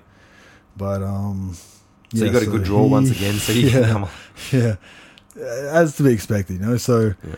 he, uh, I talked to Hodger Gracie. I trained a little bit before, and said, "Hey, what do you know about this guy?" And he goes, "He's got awesome leg locks, and he's definitely going to pull guards." I'm like, "Damn it! I wanted Fantastic. someone going to try to wrestle Yeah. me. Fuck, I don't know leg lock defense that good." So Lovely. And lo and behold, he pulled guard, and then from like butterfly guard, he like loaded me up and went to tried to like attack a, a heel hook from like an outside ashi, whatever. I mean, it. by today's standards, it probably wasn't anything spectacular, But but, I'm sure by what 2010 is it? 2009. That was, I mean, yeah. by 2009 stands, it was probably you know. Yeah. fucking- if Hodger says he's got Yeah. good leg locks, then back then he had good leg locks. So yeah, and Do you think Hodger knows what good leg locks are? He is Hodger Gracie. I'm not saying. mate, I'm not, not saying. like now, not like now. Yeah, okay. But I can't argue with that guy. no. So he went for a heel, and I grabbed his wrist to stop him getting a bite on it, and I flicked Mhm. my foot from outside to actually to the inside, and then kind of like hipped towards him, almost like a north south position, and then he kind of inverted, tried to go for a knee bar, and then I rolled and got my foot on his butt, kicked out of that. I'm thinking, sweet, I'm out. Like I'm the man. I'm and then, all these then he just stuff. put me right back into another fucking leg lock. Like as soon as we engaged, he did it again. Yeah. And then he got a bite on it, and I tried to roll out of it, and he switched it to a knee bar. And then I twisted, not realizing that he'd held my heel stuck. So I kind of twisted my own knee. That was just a rookie mistake for Yeah. me because I really wasn't doing any leg locks back then, hardly. Well, absolutely nobody here was. I mean, so I mean, I'd started playing around with him at that stage, but I was still a, I was a blue belt in 2009. you and Yeah, I went yeah. train, and that- and my level, it's it's disgusting how low it was. Mm. And I was one of the guys that was actually trying to do leg locks yeah. then. And at Um, the time, like I thought I, I thought I was a bit ahead of the game, not like him. And I was wrestling a lot, but I used to like doing leg locks and that. But man, I didn't know shit. I still kind of don't, you know. It's just, and it's got to a point now where it's, man, unless you're training with these guys who are right at the pointy end of the spear, Mm-hmm. you may as well fucking not even bother. Yeah. You may as well not even bother. Well, you should though. Should bother. Well, yeah, but you've got to get that access to information. Yeah. That's why you and I are always talking. hmm But um, it's just so in depth. If you just think, oh, I'll be right, I'll just kind of, I'll, I'll make it work. I'll Mhm. kind you just no, you just keep falling into more traps. Yep. You know that um, it's like that cartoon where he where he steps on one rake, but then there's like yeah. there's like a hundred other ones Bob. around just That was me right there. Like I the thought I was done with that one rake and then fucking yeah, yeah, right in the face again. yeah, yeah. That's right. Yeah. So that was the backtrack to that. So then, yeah. So after to go forward again, Mm. Commonwealth Games. I was in the last wrestling tournament. Then I decided, all right, time to get to MMA. So Mhm. I'm going to do. I'm going to get back to boxing. So I did some kickboxing stuff before, and I did some boxing with a guy called Steve Rudick, who was at the time. The mayor of Canberra, I call Yeah, him. he was he was the national champ. Uh, so he went to Commonwealth Games. He got a bronze in 2006 uh, for boxing. Yep, And then I came back, and he was he was actually our boxing coach here at Yeah, Sydney West Martial yeah, Arts for a little bit. Fat Steve. He's the man. He's a dickhead. He's the best guy in the whole world. He's the worst. Uh, so he, I started boxing with him, Mhm. and then his training partner Alexi, who was the current national champ. Mm.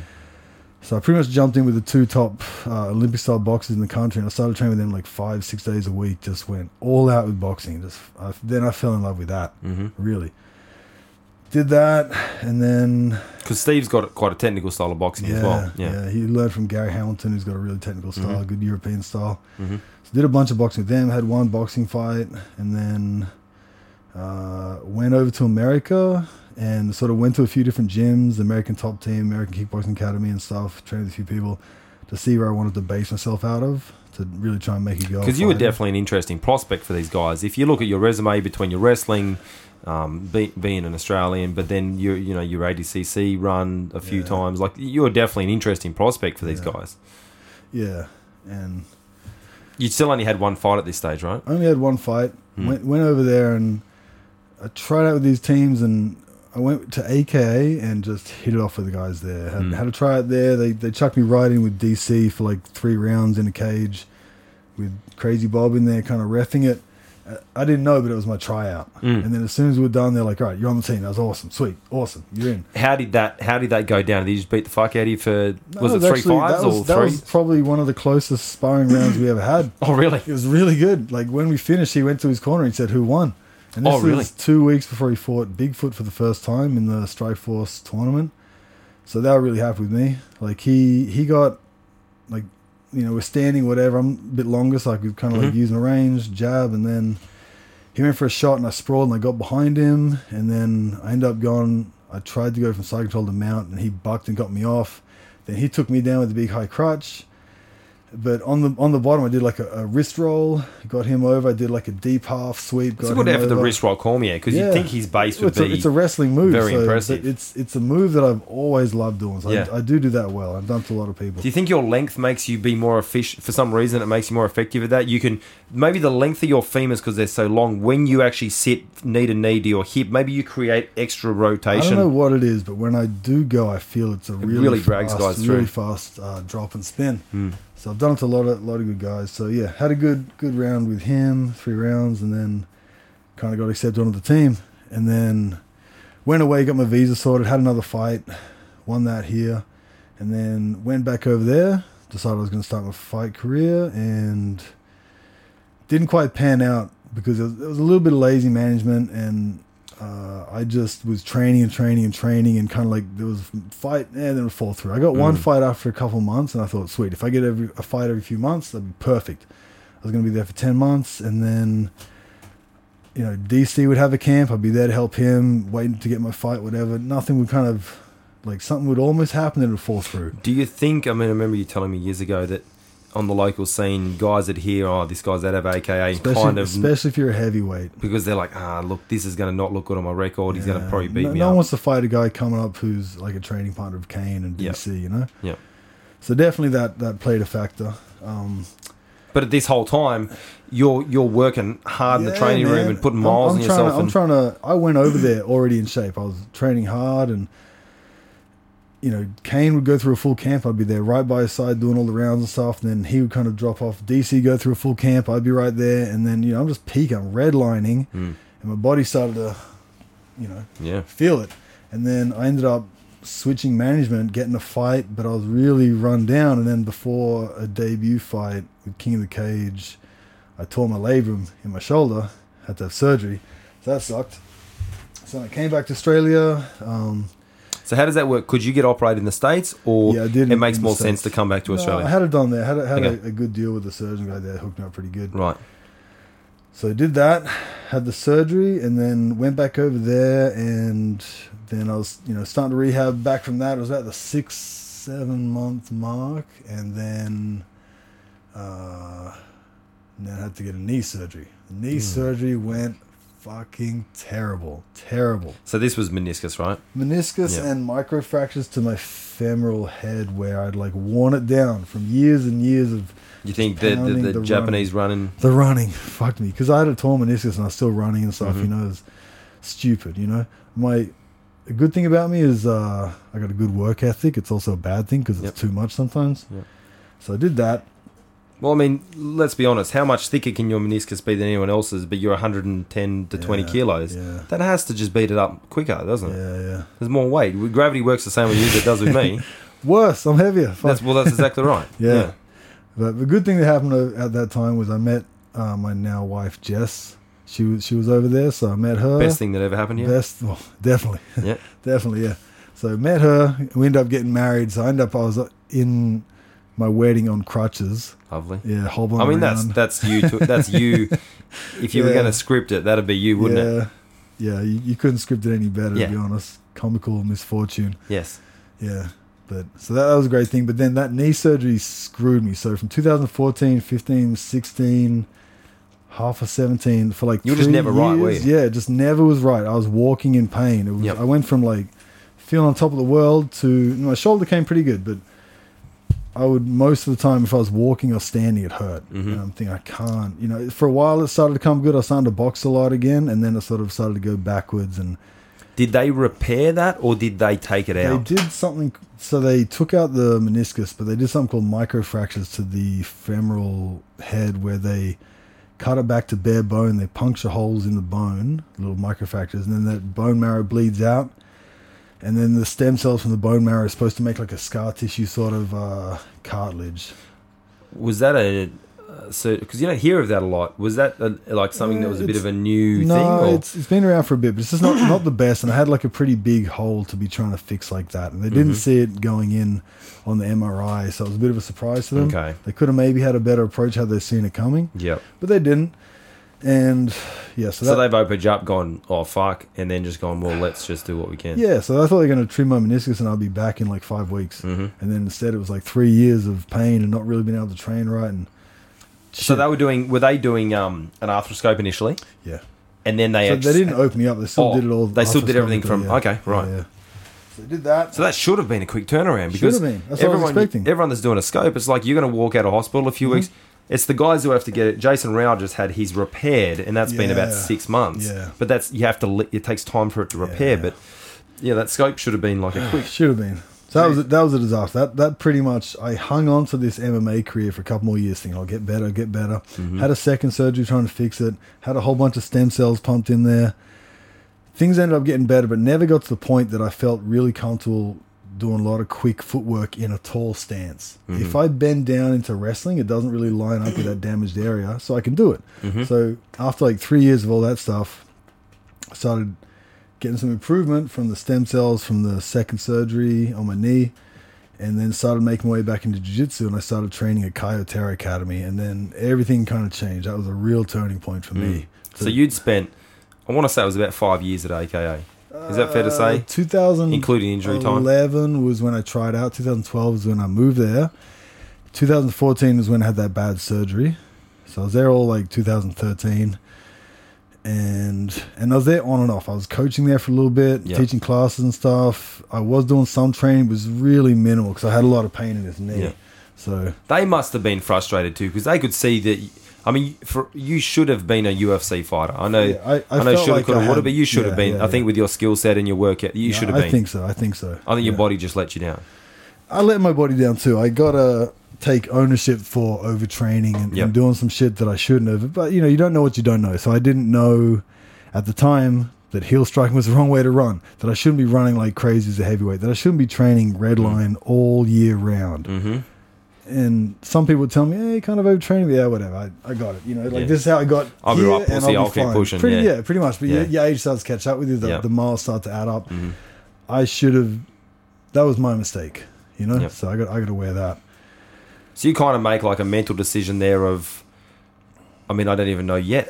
You've officially kind of given up on MMA being a thing. Yeah, that was 2014, 15. It was like 16 or partway through 16 where I finally was like, fuck it. This is, not happening. I would, I just want to walk without pain, Yep. forget the fucking fighting. Just, it's not going to happen. So you ended up with um, three or four pro fights at the end. yeah. I want to So say three. three pro fights, one boxing fight. Yep. Yeah. Yep.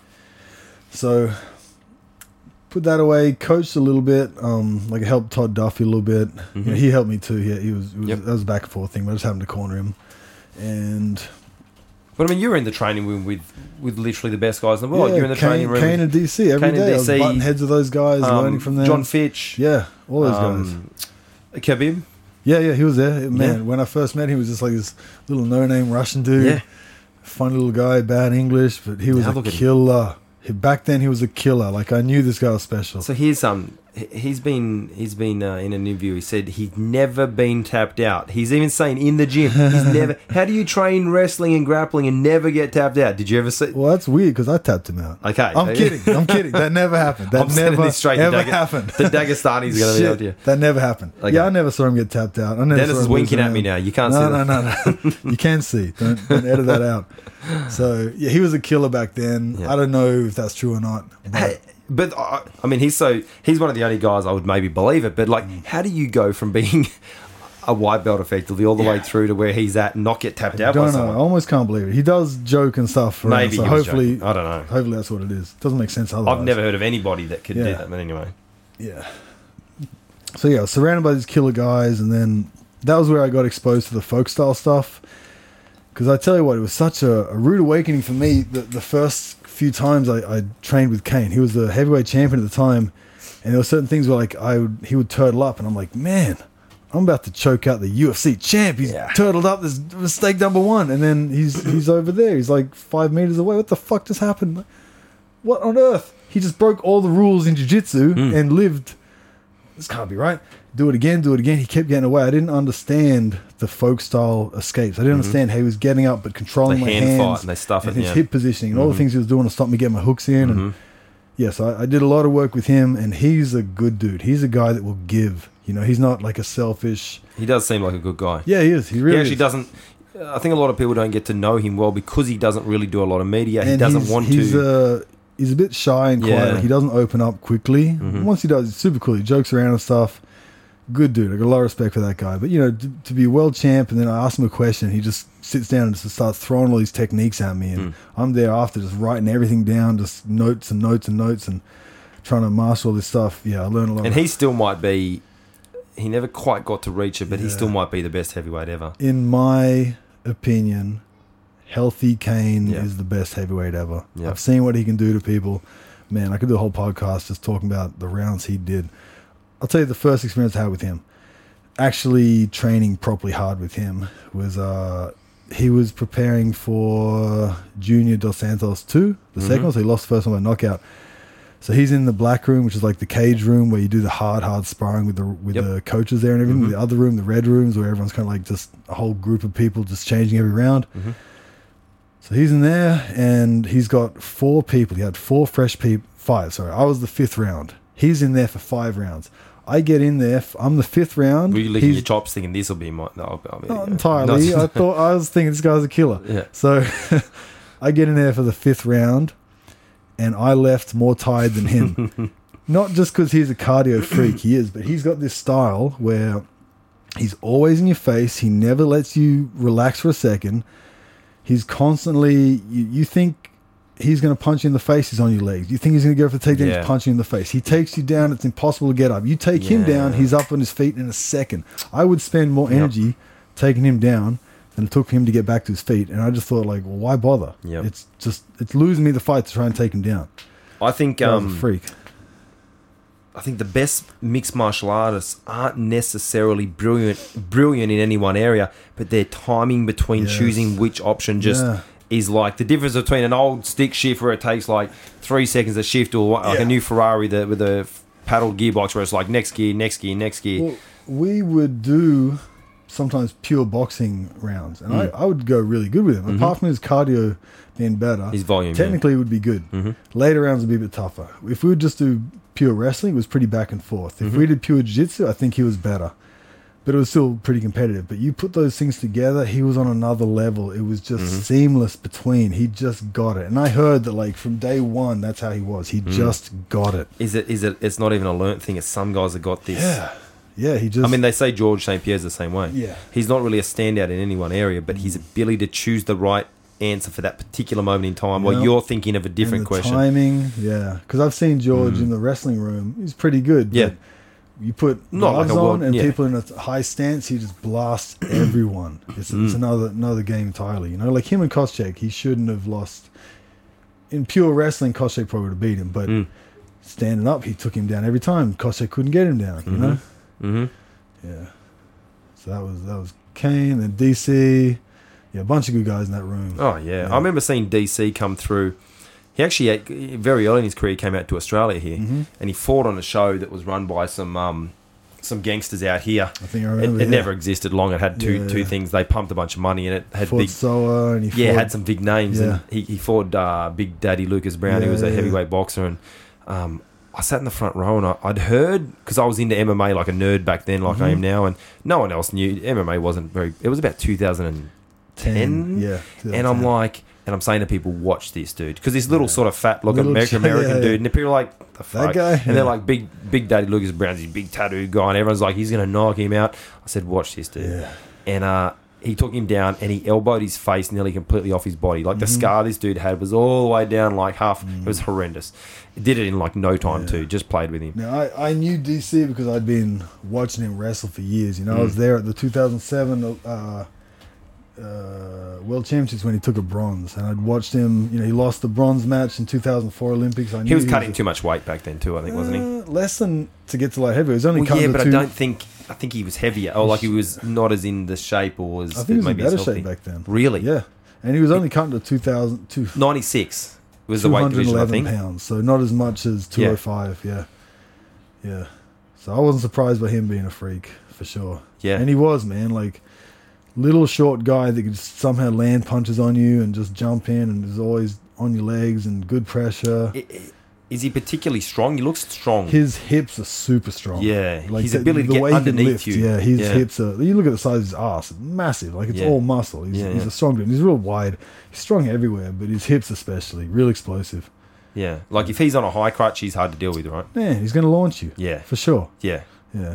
And and his series he has, he has a series about four or five things he does, and it's just Yep. no matter which way you, like, lean, the he's going to chest dump pressure into the to the lift, high crotch, and dump you over. Yep. And, yeah, and it's seamless. He chain wrestles those together so quickly. Mm. So you move from, you kind of make that decision. Look, this is not working. Then you move to Caio Terra Academy. Yeah, and I started training there, and my knee was so bad, man. At first, I was like, God, if I can just drill every day, if I Mm. can just drill, I'll be really happy. And then I, you know, the stem cells and the second surgery started kind of working out, getting better. And then, uh, so I started training there, and then Yuri Simões, he just he was there, and so I trying started training with him a bunch. We hit it off, and then, and the competition team there was the best bunch of guys, man. Mm. Still is. Just, just awesome Ka- guys. Caio's very big about the team aspect. Yeah, guys and a lot of there. Yeah. etiquette. There's a lot of etiquette Mhm. there, which I think goes a long way, especially when there's like AK. is a lot of testosterone Yep. fueled. Um, A lot of alphas. yeah, people Yeah. are going to butt heads. You know, at this place, you kind of kept in check Mhm. in, in some ways. A lot of etiquette and stuff, a lot of rules, and you got Yuri there to kind of keep everyone in check too.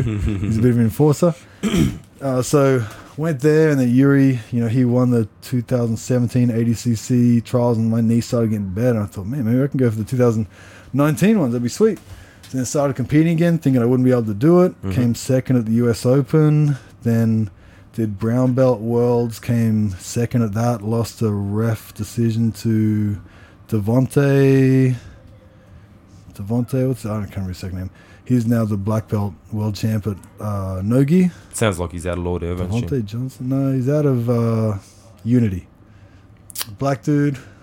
Yeah, I assume that with Yeah. the name Deontay, but uh, no, Yeah, I so- don't. know- I don't. I don't know which one he is. I lost him and then went to Gi Worlds. Um, and I never really did much Gi, so Hmm. I, I practiced, did like a proper eight, ten weeks in the Gi. Came third there at IBJJF Worlds. Which is a massive achievement for those listening to. No matter whether it's a brown, black, whatever, like just to, to medal there, because the the, re- the re- realistic thing, the guys that are medaling at, at, at the brown belt worlds are probably better than a lot of black belts that are getting around a lot of clubs. That's the Oh, reality. absolutely. Yeah. Uh, especially like competitive guys. Yeah. uh, your average black thing. belt is totally different level totally for different. sure. Yeah. So I went there and I lost by two points to Victor Hugo, who just got double Grand Slam. hmm So he won double gold at uh, Worlds, Brazilian Nationals, Europeans, and Pan Americans. So he's not bad. Yeah, he's solid. and then he just beat the number two black belt in the world in Russia. So he's going to be great. So I lost by two points to him on a sweep. I swept him back, but then he stood up and ran out of bounds, and I got an advantage for that. Uh, then Nogi Worlds, I ended up losing him again by two points um, on a sweep. And then comes ADCC Trials. So first one was supposed to be in Kazakhstan. I Mhm. was halfway there and landed in Turkey. My phone blew up, and then I found out the tournament had been cancelled. So I cancelled the rest of my trip. Couldn't trip, believe that. and then found out that it wasn't cancelled, but they were only giving away one ticket. But I'd already cancelled tri- the flight was already gone. That was a sh- it was a complete Fuck, that was a shit show. It was Yeah. so bad. Hopefully, it doesn't go back to Kazakhstan again. Yeah. I'm really hoping I'm they. really hoping. I think Australia might get it next time. This next year, yeah. So that didn't happen, and then So that left you with the um, with the second trials for our region, which was the yeah, so it Japanese in trials. Japan, which I was really happy about because I wanted to go back to Japan, bring Yep. my wife with me. hmm and I really wanted to show her. So she's uh, her parents were Taiwanese. She grew up in America, but her mum remarried to a Japanese American guy. So she grew up with like Right. gra- a Japanese culture and stuff. hmm And, and I speak Japanese. Her family love my ass. it was Mm. really cool. I was these big white guy that speaks Japanese. So yeah, I got to bring her to Japan with me. That was super cool. And yes, I had the trials there. Uh, first match had a Japanese dude, took him down, passed his guard, Kimura him. Second round had a big Kazakhstan guy, maybe Chechen. but He's I forget his name, but he got double bronze at Europeans. He lost Mhm. to Victor Hugo too, Yep. and He looked solid. he was solid, Yeah, man. he He, was good. legit proper jiu-jitsu. I think he's a bit better in the gi, but he Mhm. was really tough. So I was trying to pass his guard the whole time. He was trying to go for arm drags, arm platters and stuff. And then uh, we went to full time, uh, no points. But then we started on our feet, advantage to me. Mm. So I took him down 2 0. And then he made a mistake of, as I backed off, he stood up again. Mm. He should, he should have butt scooted towards of course, me. Of course. And then I took him down, lifted him up, put him to side control. So passing his, well, landing on They call side it a control. clean takedown. yeah, they so four, that gave me 4 don't? Yeah, points. that's so then, then I won. He actually ended up. I tried to pass his guard and he put me in a high elbow guillotine. I spun out of it and then he half took my back with one hook in. So Hmm. I ended up finishing the match with him half my back defending my neck, but he didn't get points for that. You So- already had enough points by then. yeah, Yeah, so I won that 6 0. And then that put me in the final with. What's his name? Uh, Daniel Schwartz. Daniel Schwartz. That's his name. Short, Schwartz. So young up and coming kid from uh, tear. You were telling me about He's leg locking good. everyone. I think he he'll be the future of that weight. I think. Yeah. Yeah, yeah. Yep. So I went with him. He was strong. Um, End up in like I took him down quick. I just I, I didn't want to fuck around trying to wait for the points up. I just thought I'm just going to go for it from the start. Yeah. So, you know, like try to go for the sub, try and get dominant position, try to tire him out, whatever. I'm just going to go for it. No, no more of that stalling crap that Yep. I did once, and you know, sold my soul to do that. so took him down. Ended up in his like knee shield, Z guard, whatever, Which for, is like, his- yeah, three his- minutes his- or so, position, yeah. and I was very defensive there, trying to just not let him get anything. He ended up stuffing my head and kind of scooting around to the back with this kind of Kimura grip. Almost, I thought was going to get me in like a face down crucifix. So I pulled my arm out and I did a wrist roll again. But then my, my right arm was on the outside. So I ended up in almost like a uh, T, T, T Kimura. Yep. Yeah. And then um, we ended up going to knees again. I rolled him through again. And this time I sat up and like ended up in kind of like a like a double leg position and like I sat him up. So I was down on his legs and, and put him into like a smash pass position. Spent the most of the match with him turtled and me trying to like break him down, doing a bunch of like folk style mm-hmm. sort of rides, like tilting him, turning him this way, trying to roll through to guard. I'd put him back to to turtle, and then he tried to roll through, and I put him to like a smash pass position and got double underhooks and did like a dope mount with about thirty was the- seconds that to go. That That's was where it. you racked up the points. So I got my three points there, Yeah. held mounts until until uh, All right.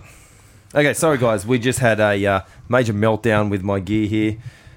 Joe Rogan has young Jamie helping him with his podcast, and I have young Luke who is also trying to talk to people. So sorry, Denis, I apologise, mate. all good, all um, while while all this has happened, um, it's got into the time of the afternoon where the kids' class has started, so we've got a thousand kids out there running around. So everything's happening at once Sound quality.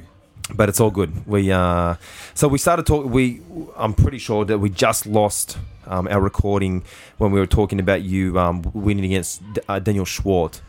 Um, Yeah. p- Dope mount passed, got the points. Yeah, that was so- right where we got to, and then So rode, rode him on turtle. He tried to turn to guard. yep, I kind of put him to smash pass. Got double underhooks, dope mounted. So went to mount from the smash pass. Thirty seconds to go. Uh, got my three points. Held mount, and yeah. So won the trials, and I got to get up and so good. point at my wife, and then run over to her once I raised my hand. Did you go, cry? Uh, did I cry? Did a tear come out? Uh, no, no tears, Okay. no tears. Okay. But if no one was looking, maybe maybe there would have been something. But No. I haven't sung enough praise for Jess. Like she Yep. throughout all that stuff when my knee, you know, she met me. We got together when I was like a happy athlete. You were the up and coming UFC fighter. Yeah, and then you know she signs the dotted line, and then on this cripple, Just fall I can't, I can't work, can't walk, and she's supporting me financially. She's just a champion. And Yep. throughout the whole time, a normal person would have been like, time to just give this shit up Yep. get another job. She helped me with everything I she could think of to support me financially and, and emotionally, all that hmm to help me get back to being uh, healthy. You know, sending me off to Florida to get stem cells, all this sort of stuff. Just bring that mic in here a bit more, there. I think. surgeries Yeah. and everything. Yep. So so she did a lot, and then she was funding these trips. That was her money lost when I went to Kazakhstan. You know, I'm I'm earning money too, but she's got like a proper job. She works at Stanford. So she's funding my crazy, crazy dream. Not once telling me it's crazy. Mhm. I know it's crazy. She's not telling me that. It's not crazy. uh, to a normal person, it's kind of crazy. Yeah. So she's doing all this sort of stuff. So it was great to be able to win it, run over to her and like you know thank her and tell Mhm. her you know it's because of her. And I, I couldn't have done this stuff without her. So thank you, Jess. Thank you, Jess. Thank you. I love you. Awesome. She's the best. The best. The best. Yeah. So you are lucky. You, you did well there. Yeah. You did well there. I did, man. I don't know how I scored that, but Yeah. I did well. Yeah. So, um, So for those that don't understand, just to put into context, ADCC is the grappling equivalent, grappling slash jiu-jitsu equivalent of the Olympics. Like Hmm. it's our biggest thing. If you're Yeah. an ADCC champion, even if you're just an ADCC finalist, which you have been multiple times, Hmm. But now just recently you won the trials. Now jiu-jitsu's exploded. Yeah. Everyone's good, and you still won it. So it wasn't Mhm. just 2005 where it was like two other guys, and it was like, Yeah. yeah, I won it, but you know, you you won it against like that kid you beat. He's He's very good. good. He's training professionally. Yeah, he's yeah. a he's a proper he's jiu-jitsu training full time over Yeah. in Dubai with the Nagara team. Or Yeah, he's not. he's good. He's no slouch at all, and, Yeah, and you still solid. took it out. So Yeah. that was massive, man. That was a huge achievement. So I, I was super happy with that, and, and you know the last two years at Caio Terra Academy, I, I can't say enough good things about Caio as a coach, Yuri as a coach, the team as a whole. The guys there just incredible. Jeremy Jackson, who's kind of like the glue that holds that place together, he's, he's kind of like the unofficial team captain. hmm Just keeps the place running smooth. It's one of those places, no egos. We just just run so well. It's just been the, one of the best things I've ever done is join that team. Mhm. Those guys are my brothers. I love that team. So, yeah, that that really brought me up. Had I not joined that, I really don't think I would have been able to, to do what I did in the last few years. Yeah. You know, with the IBJJF worlds and everything. hmm So yeah, a lot of thanks to those guys. So after that, came back, uh, did another worlds, but I hadn't trained in the gi for like two months, and didn't do well in that. Lost in the quarterfinal actually to someone Babylonia. Had a bye, won a match, lost to him. Did that wrist roll again, god damn it! And then as I came over. Um, to get on top, he flicked a leg over to like an uh, like omoplata position, went belly down Ah, interesting. with his with my my hand got caught in his armpit Yep. and and into a funky arm arm bar. So credit him. Hmm. Sucks for me, but that that cost me another shot at trying to take out Victor Hugo. I had a different game plan this time. Hmm. I had a different game plan that I think was Did he take out that division again? Yeah, he Yep. got double gold. Mhm. Yeah, so. I wanted that Has he got his black yet? Yes, so Yep. he got his black in his first tournament. He went to that, that tournament in Russia. I forget what it's called. Maybe AC, ACB? BJJ. Yeah, yeah. Yep. He did that, and he fought the guy that came second to Buchecha the, in the finals. And lost to Buchecha, and he, and he beat him. So, Right. so He's- Victor's already yeah, he's legit. yeah, and he and he's qualified for ADCC too. I was, I don't have a million fights with him, but I wouldn't mind some Yeah. more revenge. And ADCC rules definitely favor me. I feel very Did he win the Brazilian? No, he was an invite. He was an invite. Him and uh, Mahamed Aly were the last two guys to get invited. Mm-hmm. Yeah, so it was stacked division. Heaps of tough guys. So But the, yeah, to, the uh, the ADCC finals are going to be off the chain. I mean, Mhm. just we're all super excited about that. That's in September. It's just Yeah. huge. super excited. yeah. So, so Remember, guys, here, Denis is in a sling while he's sitting here. We haven't got super we haven't got this. Is, get your tissues ready because yeah, Jesus. Yeah, So, um, I decided. Anyone that knows Luke knows he's a leg lock specialist. He's one of my, my best resources for leg locks. I love coming out here. thank you. M- me and him just hit it off. We get together. We just talk jujitsu. I think we're just both jiu-jitsu nerds, We just retards. love it, man. yeah. We just feed off each not other. Not even jiu-jitsu, martial arts. I want to say, like, yeah, yeah. We just we form like Voltron. We Yeah. just we just go full geek mode. So plan was come out here, do a bunch of seminars, Mhm. and I was going to stay here roughly a week, train with him by day, teach seminars by night, sorted. and it was going to be awesome. So I come out here on the 17th, went to Canberra. On the 18th, had a bit of a roll, did some weights, bit fatigued, bit jet lagged, had a roll uh, after maybe not fully warmed up against a couple of smaller guys, some black belts, and then went against a guy really strong and tried to hit kind of like a cutback single, like a weird position where I went for like a takedown from under front headlock. Tried to pop my head up and like tap the far knee and there's a lot of things I do. I do pretty explosive, and I went for it, and pop, felt some pop right right here, and that was That was my thought- heart. That was my heart popping. I thought, oh man, I think I just tore my pec muscle. Yeah. Yeah, I tore my pec muscle. I also tore both tendons clean off the bone. Fuck. So did it? And- did they? Did that tear the muscle, or it literally just pulled those tendons off the bone? Muscle and tendons. Jesus Christ! So I, I didn't know that. I was like, this does not feel good. This feels really Mm. bad. I went home, looked in the mirror, lifted my arms up, and the muscle belly just wasn't there. It was Yeah. like there was nothing in my armpit. Fuck, I think I've torn this. And I, I've seen some fighters like uh, Shogun and a few guys like that that have a similar looking pec. Well, they made it work, whatever. I don't Mm-hmm. you always wanna- you can always convince yourself that yeah, it's not yeah, that bad. I, Yeah. I can do this. I can do this. Your legs pointing the wrong direction. Yeah, no, I'm pretty sure it was always that whatever, way. Flesh Yeah. wound. So I thought I can, I can still do this. There's a way around this. There's a way Mm. around this. It's just a pec tear. It's just the muscle. It's fine. It's fine. Um, so I went to see a sports doctor. He says, I think you've ripped it clean off the bone. Mhm. So he sends me to a surgeon. The surgeon says, I think you've ripped it clean off the bone. Surgeon sends me to an MRI guy. I go straight back to the surgeon. He says, they're saying you've ripped both tendons clean off the bone. But I don't think so. He thought it was only one tendon. He thought they were wrong. So, have to go in for surgery. So, within less than a week, I was in there getting surgery, realizing that if I have this surgery, ADCC is Gone. off. Mhm. It's done. And for for those listening that don't know that well, it's it's every two years, so it's not every four, but every two, and and um, it's just it's a thing that you don't always get that opportunity. So ju- it's just such a big, so much goes into getting Yeah. there, and you, and you were there again in the finals. Yeah. I think and, that's and why I did it it twice. You know, I did it when I was a blue belt. Yeah. I wasn't there to win it. I was there Yeah. to try, you know, do my thing. I hung with uh, Werdum. It was good, good experience. But I wasn't. We'll, gonna, we'll was say nearly nearly beat, not hung. We'll just go with that. Okay, this story sure. can be uh, Went changed. with uh, Romulo Barral. That was you know Nearly beat. Yeah, nearly. Not Mhm. really. Yeah. So this time I've been training with Yuri like day in and day out, Mhm. button heads with killers. Getting this is the first time in all those years that I've really concentrated on jujitsu, and I really feel like I'm doing good. Yep. I feel like there are people like I look at the list of guys; they're all killers. There are guys there I, I know. But how, you belong with those guys. yeah, guys. I know stylistically how I can beat some of these guys, Mhm. and people on my team are telling me like, "You can beat this guy, you can beat Yep. that guy."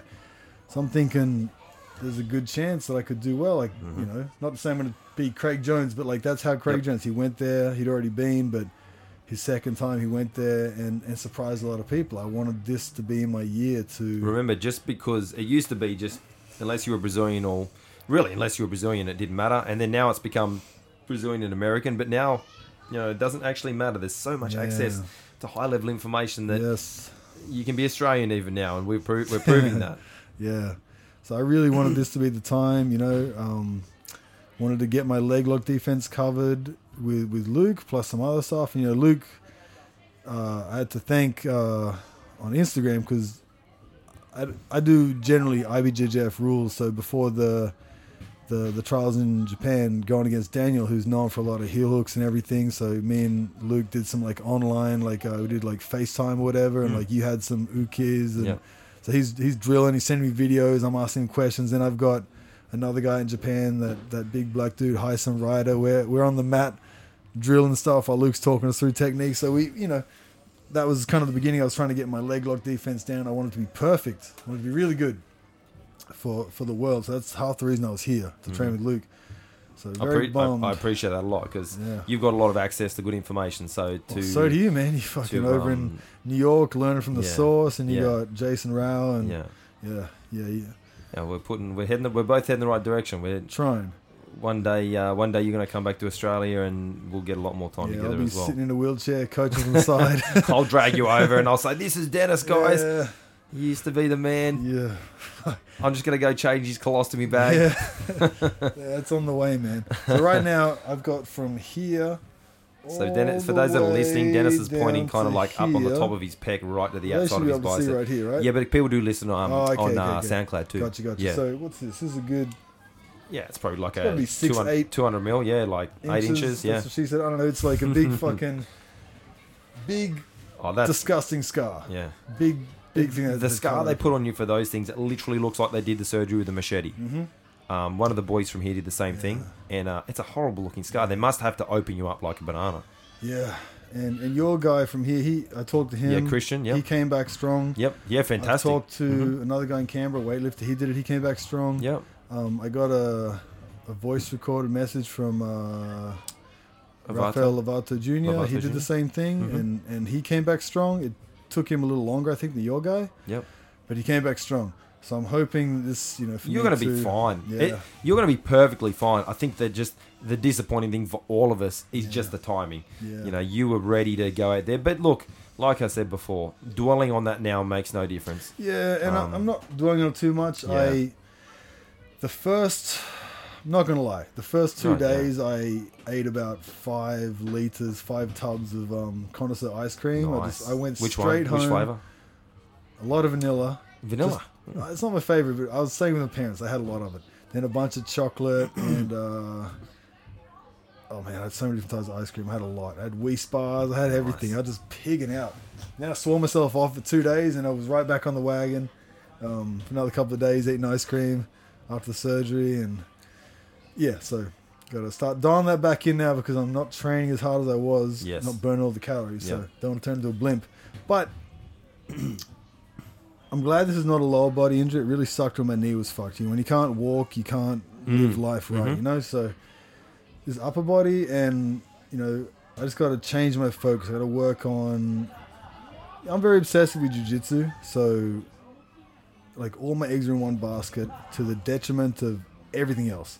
There's so many things in my life that I'm not paying attention to that are behind where they should be because I'm all in on jujitsu. And that's great for jujitsu. That's not great for the rest of my life as far as, you know, business and like certain things, you know, giving things back to my wife that she deserves, things like that. Yep.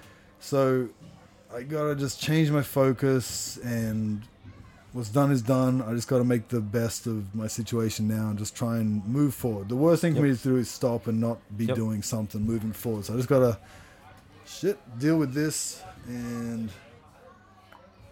Look, I think um, I think s- six months we're going to see you back to to moving. hope so, man. I think that's what what's going Yeah, to be. my, my surgeon said he thought about four months and I'll be like drilling pretty good. Yep. And then uh, hopefully six months is pretty so I'm gonna go spastic with this rehab. Remember, there's trials again next year, Yeah. so let's Yeah. come around quick. There's going to be can go trials. for this shit again. They're going to be in Sydney. And you know, I do know someone, uh, one of the guys from Tenth Planet, Big Red, that he he won one of the U.S. trials, then blew his knee out, and then next time round talked to the guys, and then they invited him. So Mhm. there is a chance I might get an invite, but Yep. I'm not going to count on that. I'm going to get for sure. healthy. I'm Win going the to get trials. back to competition. I'm going to try and do a bunch of no-gi tournaments, Yep. whatever ones I can do. Try keep getting my name out there, Yep. and uh, yeah. Caio Terra, if you're listening, please give Denis a black belt. This well, guy's the plan is. I know you can never ask anybody No- that. No, I would never. Nothing is official, but I'm flying back on the 2nd Mhm. and on the fourth we have a belt grading thing, and I'm I'm pretty sure. I hope I look like a fucking idiot if I don't. We'll delete this and never talk about it again. Yeah, so it should be me, Kaniela, Benji, Hanata, Ryan Walsh, all, all my teammates that have all been like top level Yep. browns for for a long time. Yep. Should all be now black belts. We should be getting our blacks then, so that'll be sweet I look forward and, to and, that. and part of the reason that didn't happen, we talked about earlier, was um, like I, like I said, I never really focused purely on jujitsu, and like early on, I switched to wrestling, Mhm. and then I wasn't doing a lot of jujitsu, and then I came back and I really focused on the boxing, and then Anthony gave me my brown in 2012, I think the start of 2012, and then when I came back from surgery in 2014, he was talking to me about maybe giving me my black then.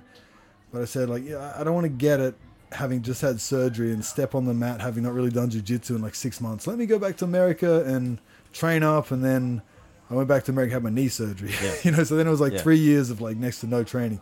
Then going to Caio's gym, I then have to prove myself as a real competitor. Yeah. The, the person before this group that got his last black belt under Kaio was Hudson Mateus, who won double gold and he got bronzes at a black belt at, at black belt at the IBJJF World. So to get a black under Kai, you need to be a high level competitor Mhm. brown belt.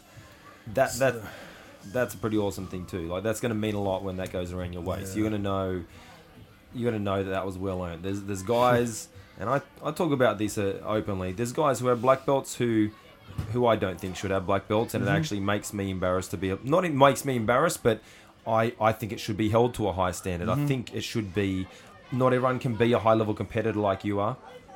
But I think you should be very good at what you do. Very, very good at what you do. And I think there's some people who aren't, and that's what I mean. When you look at some people who have black belts, and then you're a brown belt, but you know, y y Yeah. as far as I'm concerned, you're you're a black belt already. It's just it's not the color of the belt around your waist. Yeah.